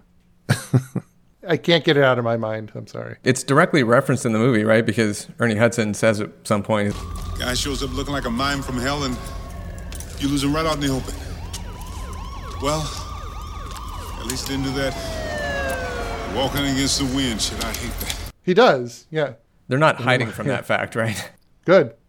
I think if, if he came back as a demented mime, this would have been a better movie. But instead of killing people, you're just basically like trapped in a box. You're standing in the middle of the street. Actually, as a horror movie, He puts them in a box. I could get behind that. As a horror movie, I think I would be scared by a demented mime. resurrect Shields and Yarnell and have them come back and you know put on a whole show. Was Demented Mine one of the uh, the horror? Oh, killers and in, uh, uh, Cabin in the Woods. Cabin in the Woods. If not, should have been. That maybe that was Kevin. Kevin, Demented Mine. By the way, one other thing about this scene, apparently uh, for the rating purposes, they cut some scenes. There's an extended cut of this where I guess you see the Crow character stabbing Tintin directly in the face. Um, so, which you know, I mean, that could have been interesting, or at least what you see is, I guess, the, the you see the knife above his face, and then you see the hand going back and forth, and, and blood squirting out. They did tone down See, the that would violence make a it little a horror movie. Yeah, Like, that's if what you it's, saw it's, that, it's a slasher movie, right? definitely- It's it's a slasher. Yeah, it's yeah. a superhero slasher movie. That's what it feels like to me. Yeah. Instead, what you get is apparently he kills him by stabbing uh, Tintin in every major bodily organ in alphabetical order. At least that's what the police say later on. And How I'm would they know wondering, what order. how do you know that? I'm assuming that that was a joke that the police were making, as opposed to a literal commentary on what they think happened. I don't know. But it was like, okay, whatever. And you're like, okay, heart, H, liver, L, going through all the organs. you get Pan- wrong. Pancreas, Oh, P, man. lungs, Uh, the- L. Okay. Oh, di- wait, did you get the pancreas? You got the pancreas. okay. Forgot about the appendix. Are there any it. Q organs? Are there any Q organs? and then so from here, this, it transfers to Top Dollar's lair. Michael Wincott and his quote unquote sister, I just, what they pack into this amount of space to make this person truly despicable is actually, it's, it's pretty impressive, right? So I'll just run off the list. Uh, first of all, he's having sex with his sister. Oh, well, c- c- come on. He, he's, He's first not his all, half sister. half sister. She is clearly not related to him. My father's daughter. That's right. It's a matter? You don't see the resemblance? No, no, she is clearly not related to him. Now, if you said uh, a stepsister, I would believe it. But they don't say that, so I'm going off of what they say in the movie, which is his sister. I know you may not believe that. I think it's an act. They're like the white stripes. Oh, is his sister? Is it his wife? What? Do you like them better than the uh, than the Hudson Hawk? Uh, Oh, the Minervas? yeah, Minervas. Yes, because I like Michael Wincott and Sa- Sandra Bernhard. I would take Bai Ling over Sandra Bernhard. Oh, definitely. So they've apparently been having sex with a woman, and she's dead. So they just killed her during sex. And you know, Michael Wincott, the way he says, is like, "Oh, we broke her." And then immediately, I think Myca is her name. She grabs a knife to just carve out her eye, right? And then they set the eye on fire, and it's like, what what is going on here? Like, what's all this voodoo bullshit? But I think in general, what I would say is it's just so much fun to watch Michael Wincott in this film because he's having a ball. Yeah. It's very entertaining, but I do think that you know they go way over the top on the cartoon, you know, villainy here. It's just and it's just kind of fun. I could just imagine him on set getting, reading the script and going, "What's this movie about?" okay, whatever. like I'm just gonna have some fun. Got long hair. He's got a cabinet full of swords. Sure, what the hell? I'll, I'll do it. You know why he has a cabinet full of swords as well? Another question, but anyways. That's his thing. Oh, I have many questions. All right, well, I'm going to move on to the pawn shop sequence. So this is where Eric Draven shows up at the pawn shop. I do think this is where Brandon Lee gets a little bit, like his performance gets elevated, I think, just playing off of Jon Polito. So I, I think the two of them actually work pretty well together. And I think this is one of the best scenes, I think, for Brandon Lee. Kind of the casual nature with which he's fucking with Gideon, messing with him, and just enjoying the fact that he has his superpowers and he's messing with this guy. Does his superpowers include quoting Edgar Allan Poe? He quotes it inaccurately, I believe. Yeah, I mean, I just assumed that that's what it was. It's not a bad scene. Well, and I do think the end moment where he pulls the shotgun out and he says, "Does that gasoline I smell?" and then he turns around. The visual effect that they did there, they did it by creating, you know, a puff of smoke and then dropping the rings through. So they filmed it that way, and then they superimposed that over the front of the shotgun. That to me is an example of some pretty interesting filmmaking to create the effect that they do because I think it actually looks pretty cool. I just kept wondering why Joe Polito kept yelling, "Shit on me, shit on me." it's just like It was like, weird. What? I'll add to that by saying he he throws a, a net, you know, this uh, pejorative at him, and he says, "You're nothing but street grease." Street grease? Like, has has anyone ever yelled that at anybody in in, in the history aside from this movie? I'm not sure what street grease is. I think it was supposed to be like uh, you'll be nothing but a a grease spot after you know uh, after they're through with you. You'll be a grease spot, and somehow it got turned into street grease. Street was it street grease? Yeah. Yeah. That sounds like something you'd put in your hair. if you're if you're like, Like the Fonz, 50s Yeah, like the Fonz. 50s, The Fonz uh, used it. I use pomade. The Fonz uses street grease. That's kind of what I was thinking about actually. It did occur to me that it could be a hair product. So while this scene's going on, they briefly cut back to the Tintin murder scene. And this is just another example of where you have Ernie Hudson engaging in dialogue with the lieutenant. And they, they give Ernie Hudson, so they give, you know, Albrecht this line, and he's sitting there and he's looking around. And he has this very sophisticated analysis of the situation. And he says, It could be a turf hit, doesn't look like typ- typical gang crap. It's just like the most generic sentence or whatever. And the lieutenant jumps on him and says, You're, you're a beat cop now. Just like the lieutenant, the lieutenant Ernie Hudson energy in this movie. And then, like the whole subplot there is just, uh, it's unnecessary. Maybe they cut it from the script, but there must have been like some B storyline where they had a romantic relationship in the past and and, then, and it ended really poorly and now you know the lieutenant's out to get him or something like that he's like spurned lover no you're not going you're not buying it no Watch the way he's, he's holding the cigarette. He's like, "You're gonna write it up as graffiti," and then he almost skips away. It's very strange energy. eh, not sure, not sure exactly what's going on there. You know, Albrecht runs into Draven. Most of the interaction between the two of these actors, I think, is pretty good. So it's kind of fun. I mean, this is where Marcus was talking about the fact that the Draven character is just having a little bit of a good time, or he's, you know, he's not just this focus killer. He's a little bit more whimsical. You know, does have the guitar with him. One question I have around the policing here is, so he has a guy at you know point blank range that basically has admitted to killing somebody, but he still can't get his mind off the guys that are stealing TVs off in the corner. So I would think if you had a confirmed murder suspect, that would be your main focus. I guess the question is: Is Albrecht a bad police officer, and is that really why he got busted down to beat cop? I think so. I, I don't. I just think he was given a bad script. I do like the just the overall back and forth between the two of them though during the scene. I said, don't move. I thought the police always said freeze. Well, I am the police. And I say, don't move, Snow White. You move, you're dead. And I say I'm dead. And I move. It was a good line. From here, we get to the Fun Boy sequence.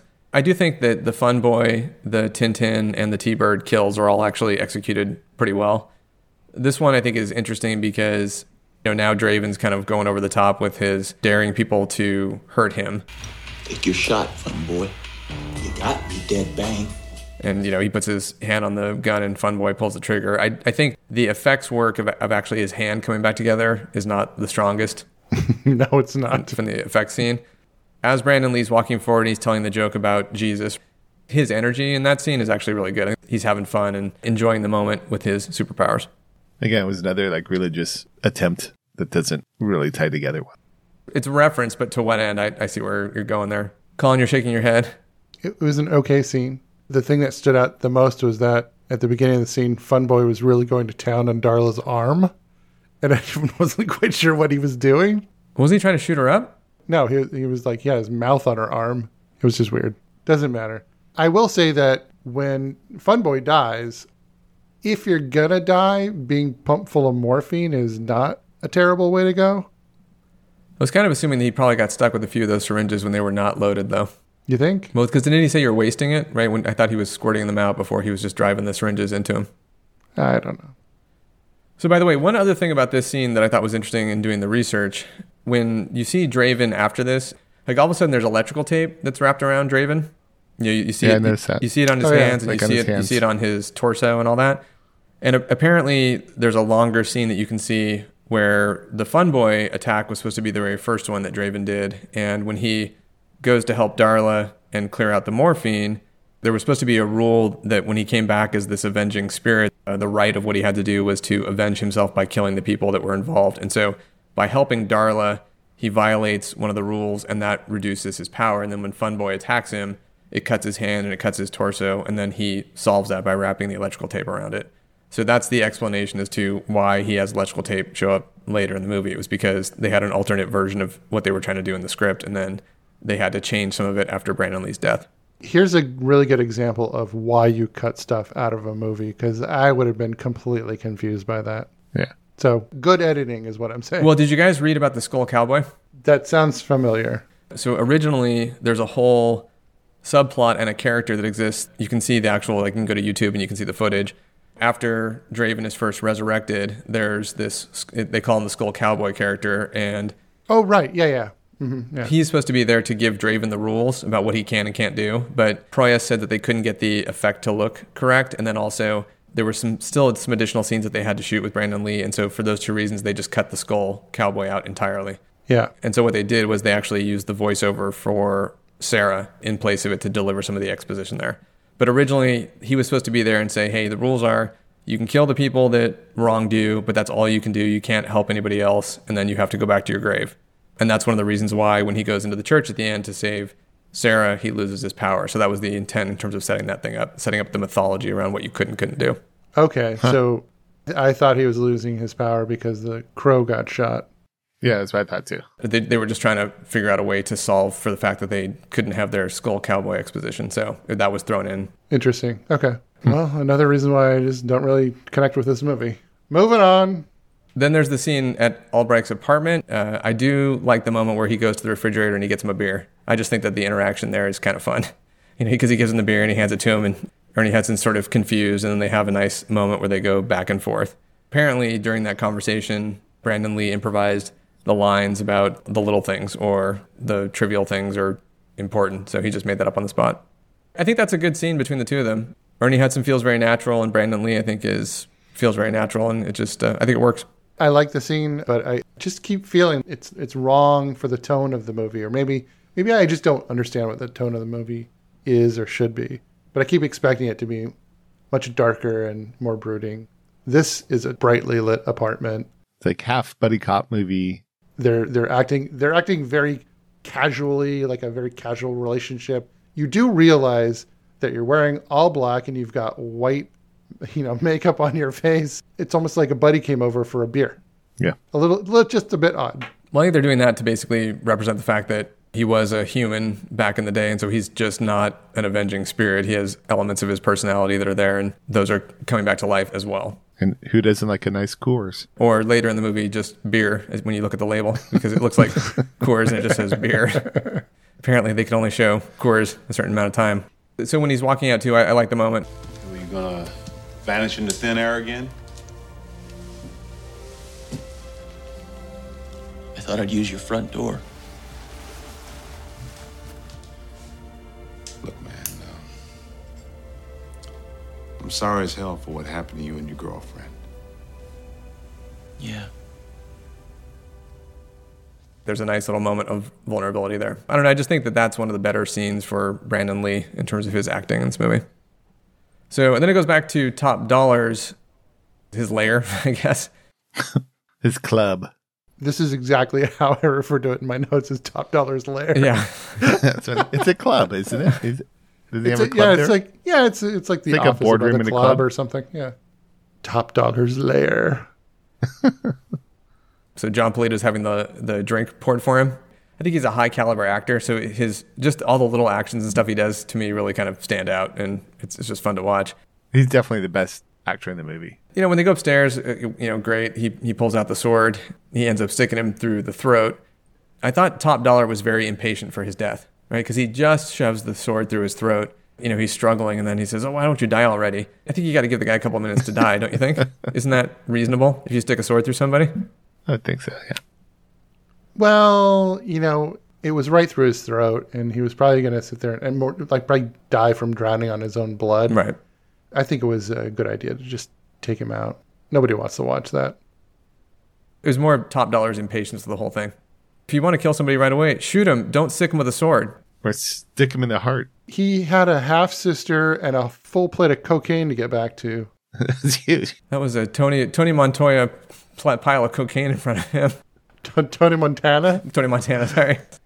By the way, so this is where you have the first guitar interlude, which is you know Draven up on the building playing his guitar. This is just like personally, if you're going to cut a couple scenes from the movie, I think you can lose the guitar stuff. That's my opinion. It was already an hour and 40. It wasn't really on the long side that they needed to cut more.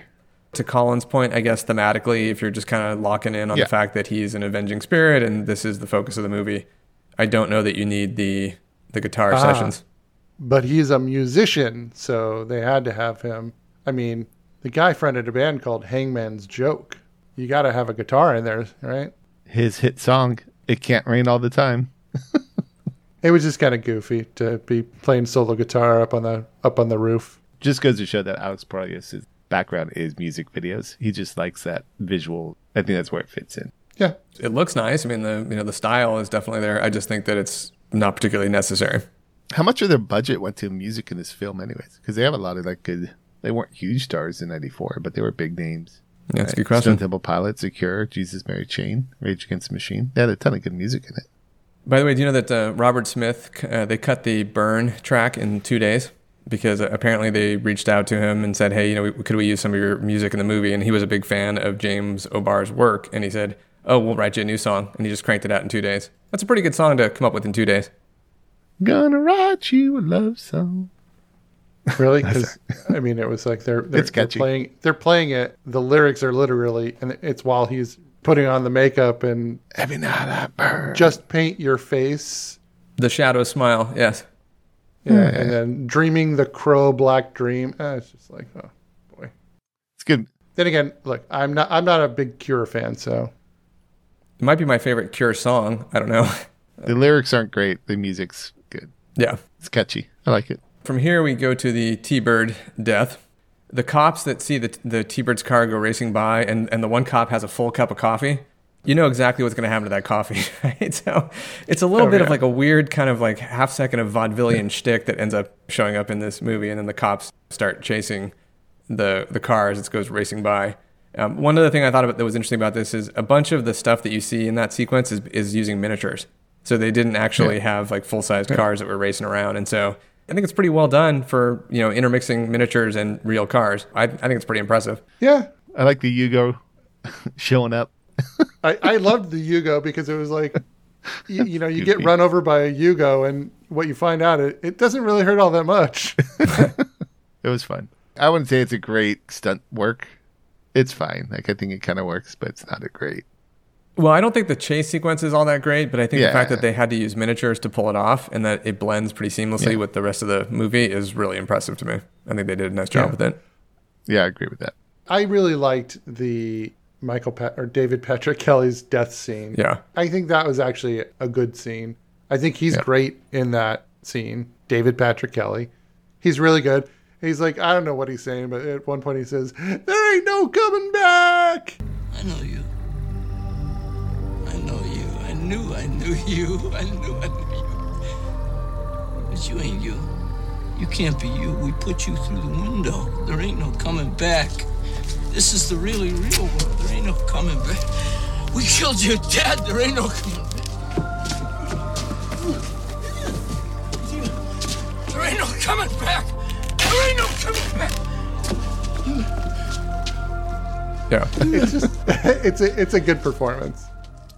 Yeah, I think it works pretty well, and I, I do think that the earlier sequence where Brandon Lee's waiting for him in the car and he puts the gun up against his head, and I think that's a, a pretty nice little menacing moment for Brandon Lee, right? And the nice thing about the T-Bird Yeah. situation is that it's just he, it's he's not fucking around. So the whole it's like I'm taping you to your chair, you know, here's the grenade, you know, no debating, no waiting, and all that kind of stuff. He's just basically like you're dead, and nothing's going to change that watching um, T-Bird begin to have that realization, like you say, as it comes across his face, I think that whole scene is pretty good. Obviously helped by just David Patrick Kelly himself kind of carrying it a bit. Yeah, to me, th- th- this was the most memorable sequence of the movie. Well, for sure with the uh, the gasoline. And then the you got the, the shot. Yes, I mean, that's a very cool effect. I mean, it is just seeing sure. the imagery of the, the flame and the shape of the crow. I mean, it's really well done. I mean, it jumps out at you quite nicely. I don't know Yeah. how you poured gasoline that precisely to light it. It's a superpower. I, I don't know why he took the time to actually do that. The whimsical thing at the end of it. He's an each of his artist. Yeah, That's true. Yeah, like Michael Myers. I just always think of the, that quote. Colin is drinking what Jim is using to light the street on fire. Right. Everclear that pile of fun. so Sarah goes back to the apartment, and again, the cat is still alive. Then this cuts to a second unnecessary guitar sequence where, at least this time, he does the Pete Townshend and smashes the guitar, so you know that the guitar portion, portion of this is over. So I think that's fine. the guitar stuff was not my favorite part of this movie. and that's my, my take on it. Maybe we skipped over this. I'm not sure, but maybe it is in Eric's apartment. I'm not sure if it just comes up at this point or if it comes up a little bit later as well. But there's this whole reason why he and Shelley were targeted because she was organizing the tenants of her building to sign a petition to do something. Stop evictions, apparently. Stop evictions. Okay. T Bird and his crew went in there to intimidate. Just like the monster truck in Tango and Cash. Intimidate. they just wanted to scare everyone off signing this petition. So, am I correct in this? I think so. I will Okay, note roughly. that the overall plan that Top Dollar has at the end, where he goes into a monologue about what his plan is, is also completely nonsensical. I think Top Dollar owned the building somehow. None of it Okay. really makes sense. Like, why are they doing No, arson? because like, if they what's the- wanted, if they if they wanted to evict everyone from the building, I would assume that they had a purpose for that building. But it's about a year later, and this building is just abandoned and derelict. So, what was the point? I- If concerns about the wiring in the building, and is it up to code? what what'd you say, Marcus? No, as I was to say, like, how they didn't burn it for um, insurance or something. I didn't understand why they would burn so many buildings and what the overall goal and plans for Top Dollar were bizarre. That was my other question: is what's the whole point of Devil's Night? To set fires for what purpose? Yeah. To burn the city down? Now we're talking like Joker territory, but why? What does that get you? Just setting a bunch of fires? I don't know. Part of it has to be insurance fraud, right? That's the only thing that kind of makes sense. It, I mean, it's based on a real night. Does the insurance pay out for arson? Uh, you'd have to check with some of the individual policyholders on that one. Okay, I'm pretty sure the answer is no, and it's clearly arson. But the Devil's Night's actual event in Detroit, I did a little bit of research. Like it's around the 1910s, 1930s, something like that. Mhm. Where it's just like it started as like a mischief night.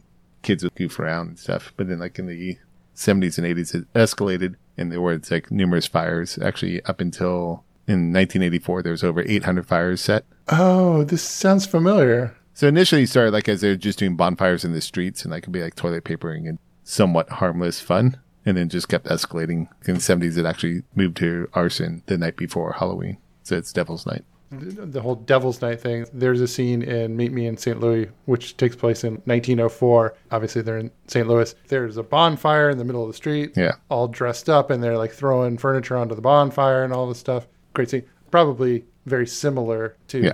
Devil's Night, right? He does quote that at the end too. But it made it sound like he, Top Dollar sound like he invented Devil's Night. And Right. saying like, oh, now it's a greeting card and now we'll show you.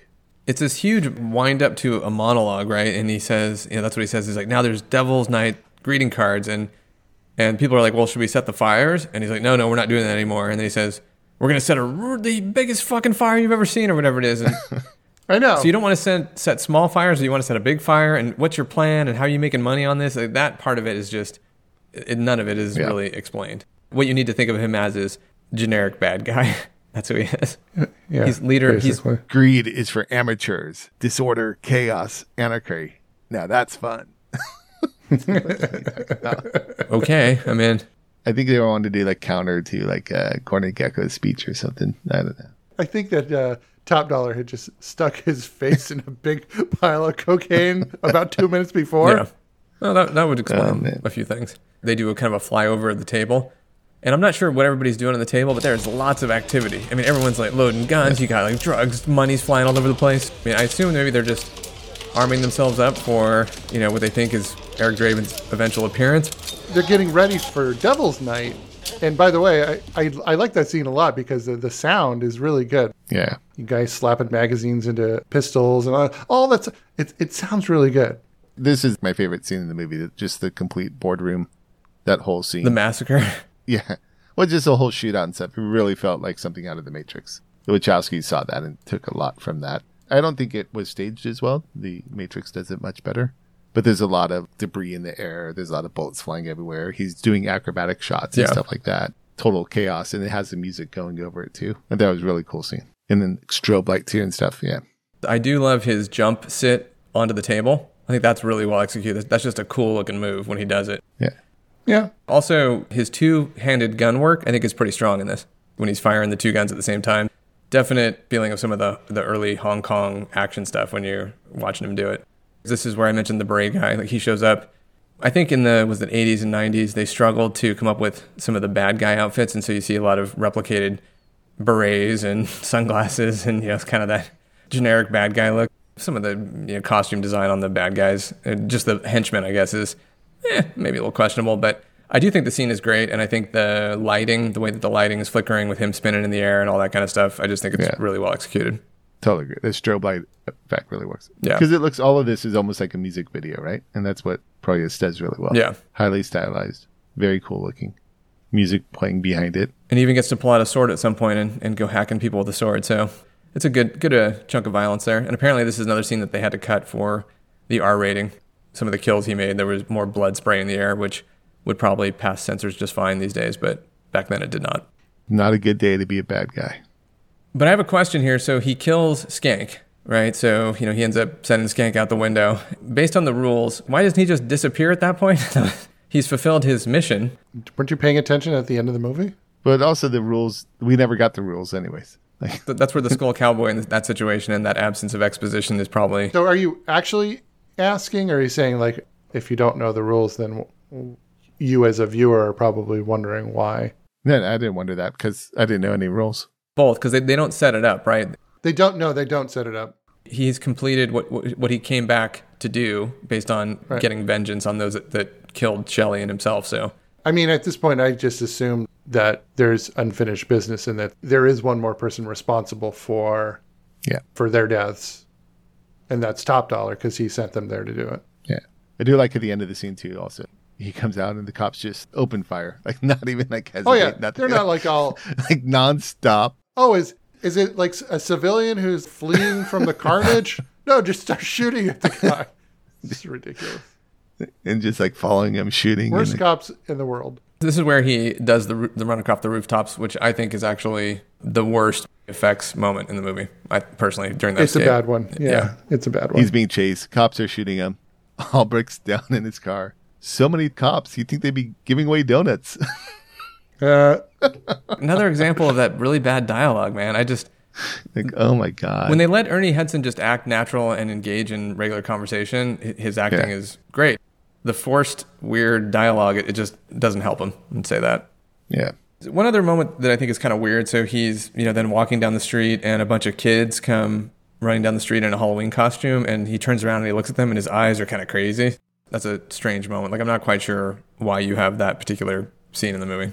I don't know. And then back at the graveyard, so I think he was doing the right thing, right? So he was going to go back and take a dirt nap. but then Sarah gets kidnapped. By the way, when he was running towards the church, one of the places where they were supposed to have him run into the skull cowboy, and he was going to say, if you go in there, you're going to go in there as a human. You're not going to go in there as a superhuman person.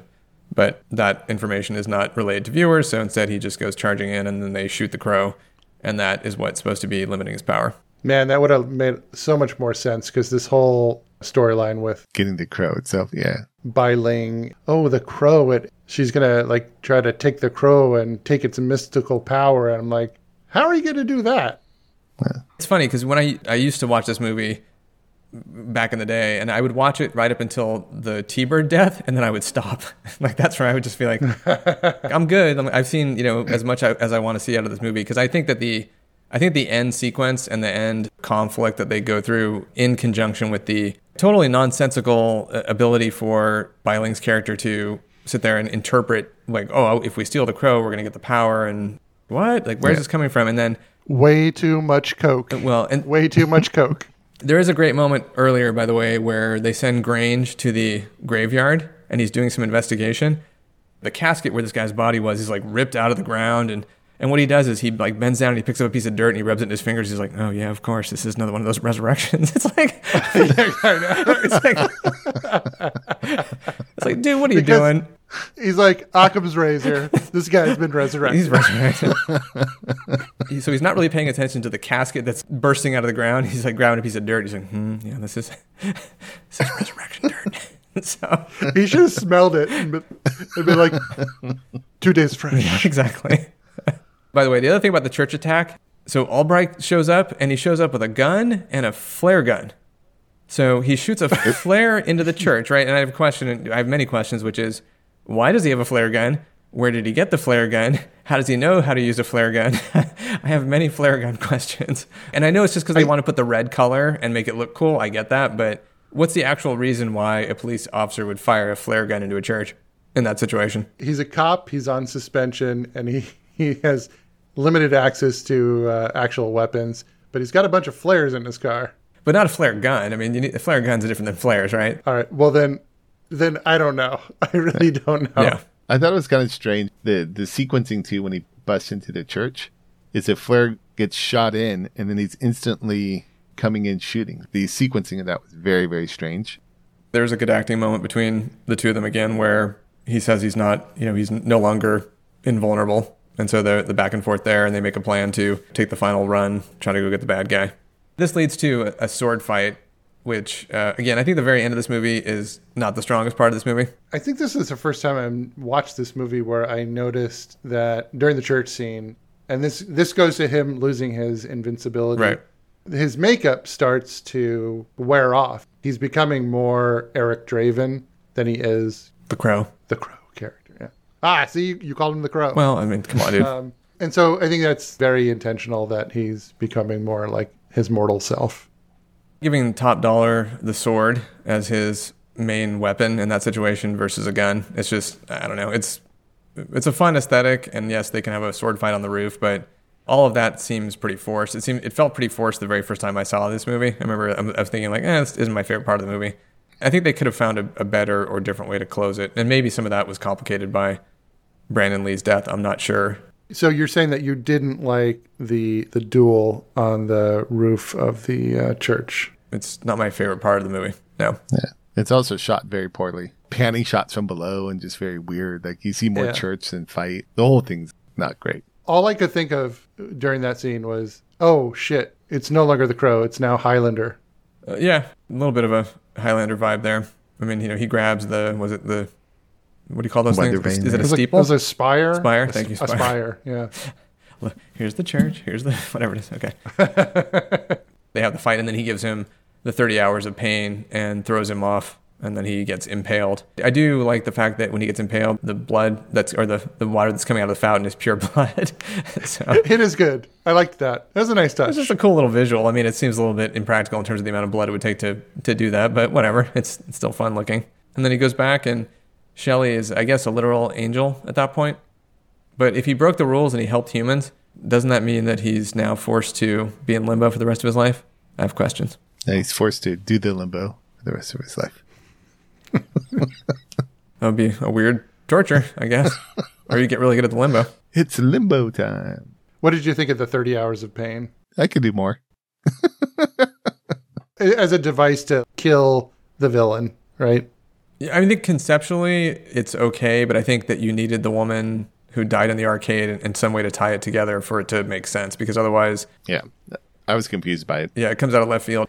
You know, he can will morphine to come out of Darla. Darla's body, thank you. Then he has the 30 hours of pain, which again, they did have a mechanic or they, they set up in the script originally based on his encounter with the woman in the arcade to set that up, but they do not follow through on it. I didn't really understand how he could do the whole 30 hours of pain because he touched Albrecht, who witnessed her 30 hours of pain, but he didn't feel the 30 hours of pain. So, how is it that he's able to take that 30 hours of pain feeling and then transfer it on? I wouldn't go too deep on that one. If it was the woman in the beginning and it was her pain, he actually touched her. So, he could, he could actually Right. experience her pain and then maybe like transfer that on. But don't ask too many questions about this movie. He could have had a vision of what Albrecht was doing, and it's like, well, of the 30 hours, he spent 12 hours in the janitor's closet furiously masturbating when he's at the hospital. So- and and suddenly it's become um, a brainstorm, and, and Top Dollar dies from having like multiple orgasms over and over and over and over and over again. All right, well, that brings us to the end. So, anything else, any key scenes or anything else you guys want to point out? No, I think we got him. All right, let me ask you a question. What did you guys learn from this film? I learned don't rape and kill people. It's not nice. And someone may come back from the dead and kill you. That's pretty solid, Colin. All right, what did I learn from this movie? I didn't really like this movie in '94, and I still don't like it now. What I learned from this movie is that this movie is unexpectedly associated to a very specific and fun period of my life. So it uh, triggers nostalgia, an unexpected wave of nostalgia that for the first few minutes was nearly overwhelming, and then I kind of wrote it out. Maybe the other thing I learned is that guess I understand why I probably did not rewatch this movie is because I enjoyed this movie in the time and was very taken with this movie. Taken enough to apparently have a poster on my wall for a year and a half, even though I did I did not buy said poster.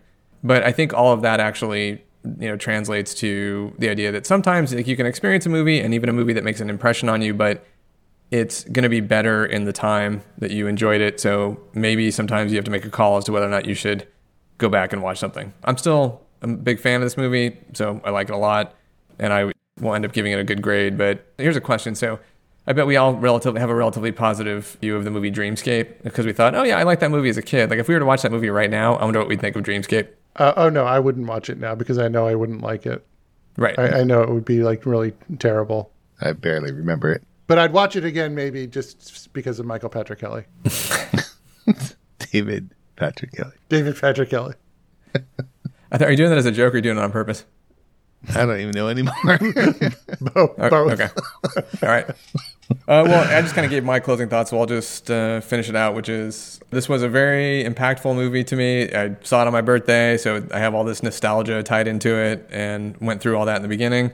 I'm going to give this movie an A minus because it's it's still sig- Big surprise. yeah, it's still significant enough to me, and I, I do like it, and I think that it's I think the style I, I really do appreciate the style, and then more than anything else, I just think that the conditions that they made this film, what they were dealing with, and what the end result is, I actually think is incredibly impressive filmmaking. That alone for me kind of bumps it up a grade is kind of the way I think about it. Uh, so I'm a fan. I probably will not be rewatching this movie anytime soon, honestly. That being said, yes, it holds a, a nice nostalgic place in my heart and I will forever enjoy this film. Would you recommend it?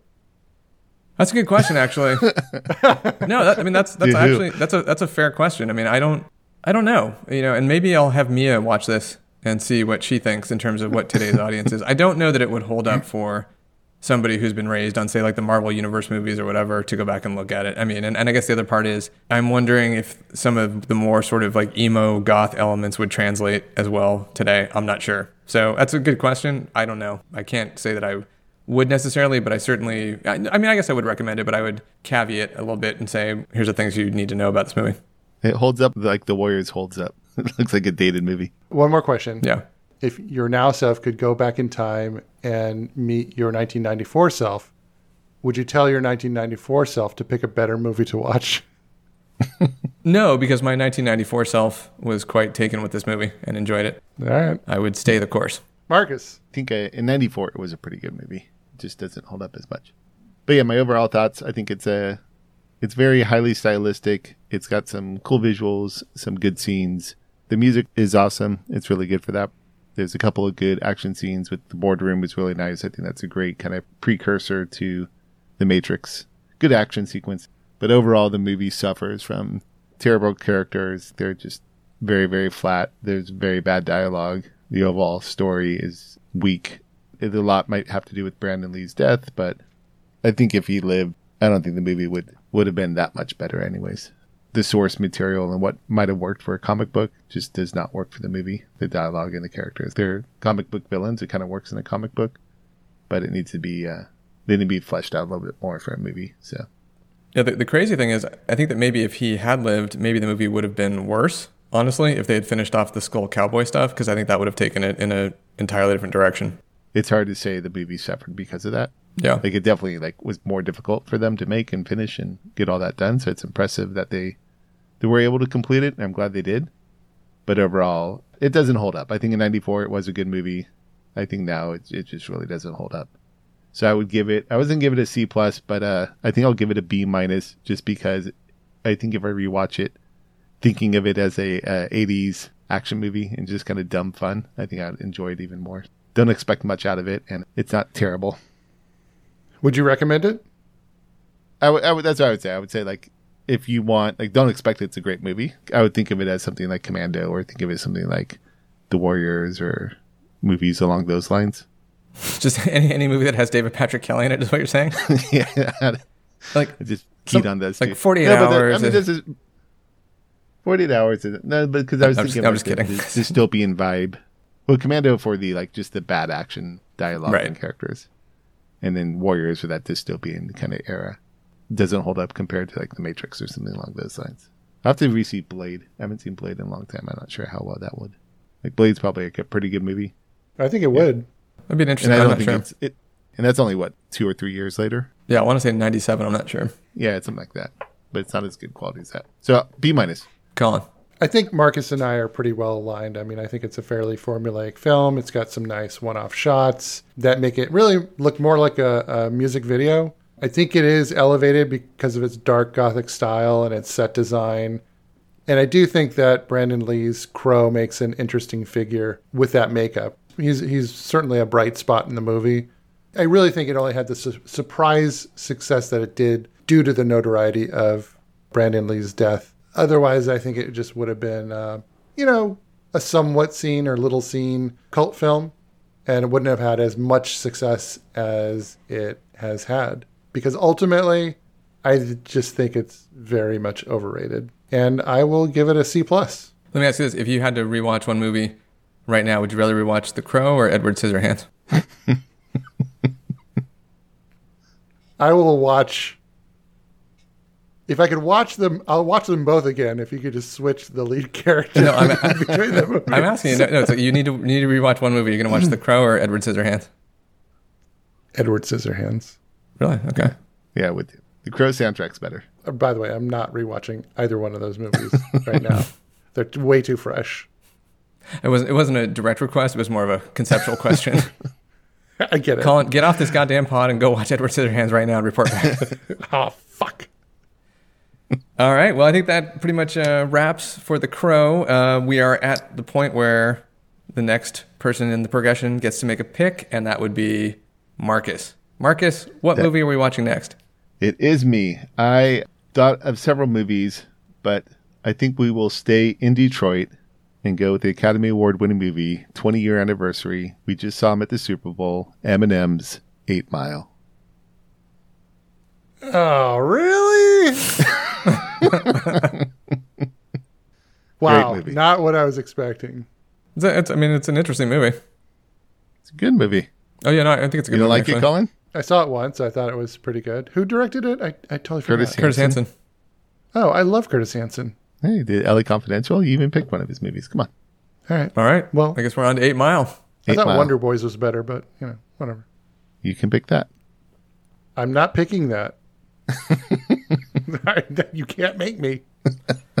All right. So it uh, sounds like we'll be back uh, for Eight Mile. Hope you enjoyed our conversation about the crow. We weren't 100% aligned. Hope you enjoyed the historical perspective of taking a trip through my mind in Nostalgiaville, which is really what got triggered when I watched this movie, which was kind of a cool experience, actually. It was very, it was fascinating. Uh, but again, probably not a movie that I will be running back to anytime soon and uh, be unlikely to replicate what I experienced when watching it last night. Oh, I have one one more question before you close. Yes. How did this podcast go two and a half hours? Um, because you're asking questions. All right. And with that, this is a Real DMC podcast signing off. Goodbye, everybody.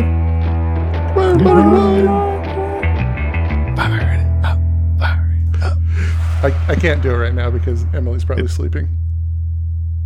All right, should we talk cast? Cast. So All obviously, right. Brandon Who's Lee. ready? Right.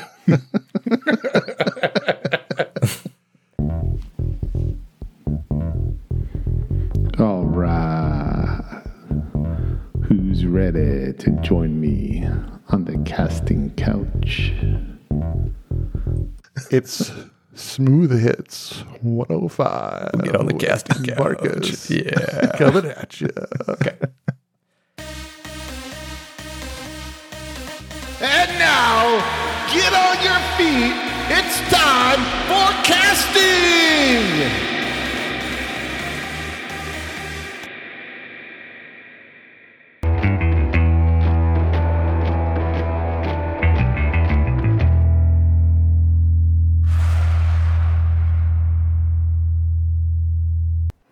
I love how you already skipped over pod business.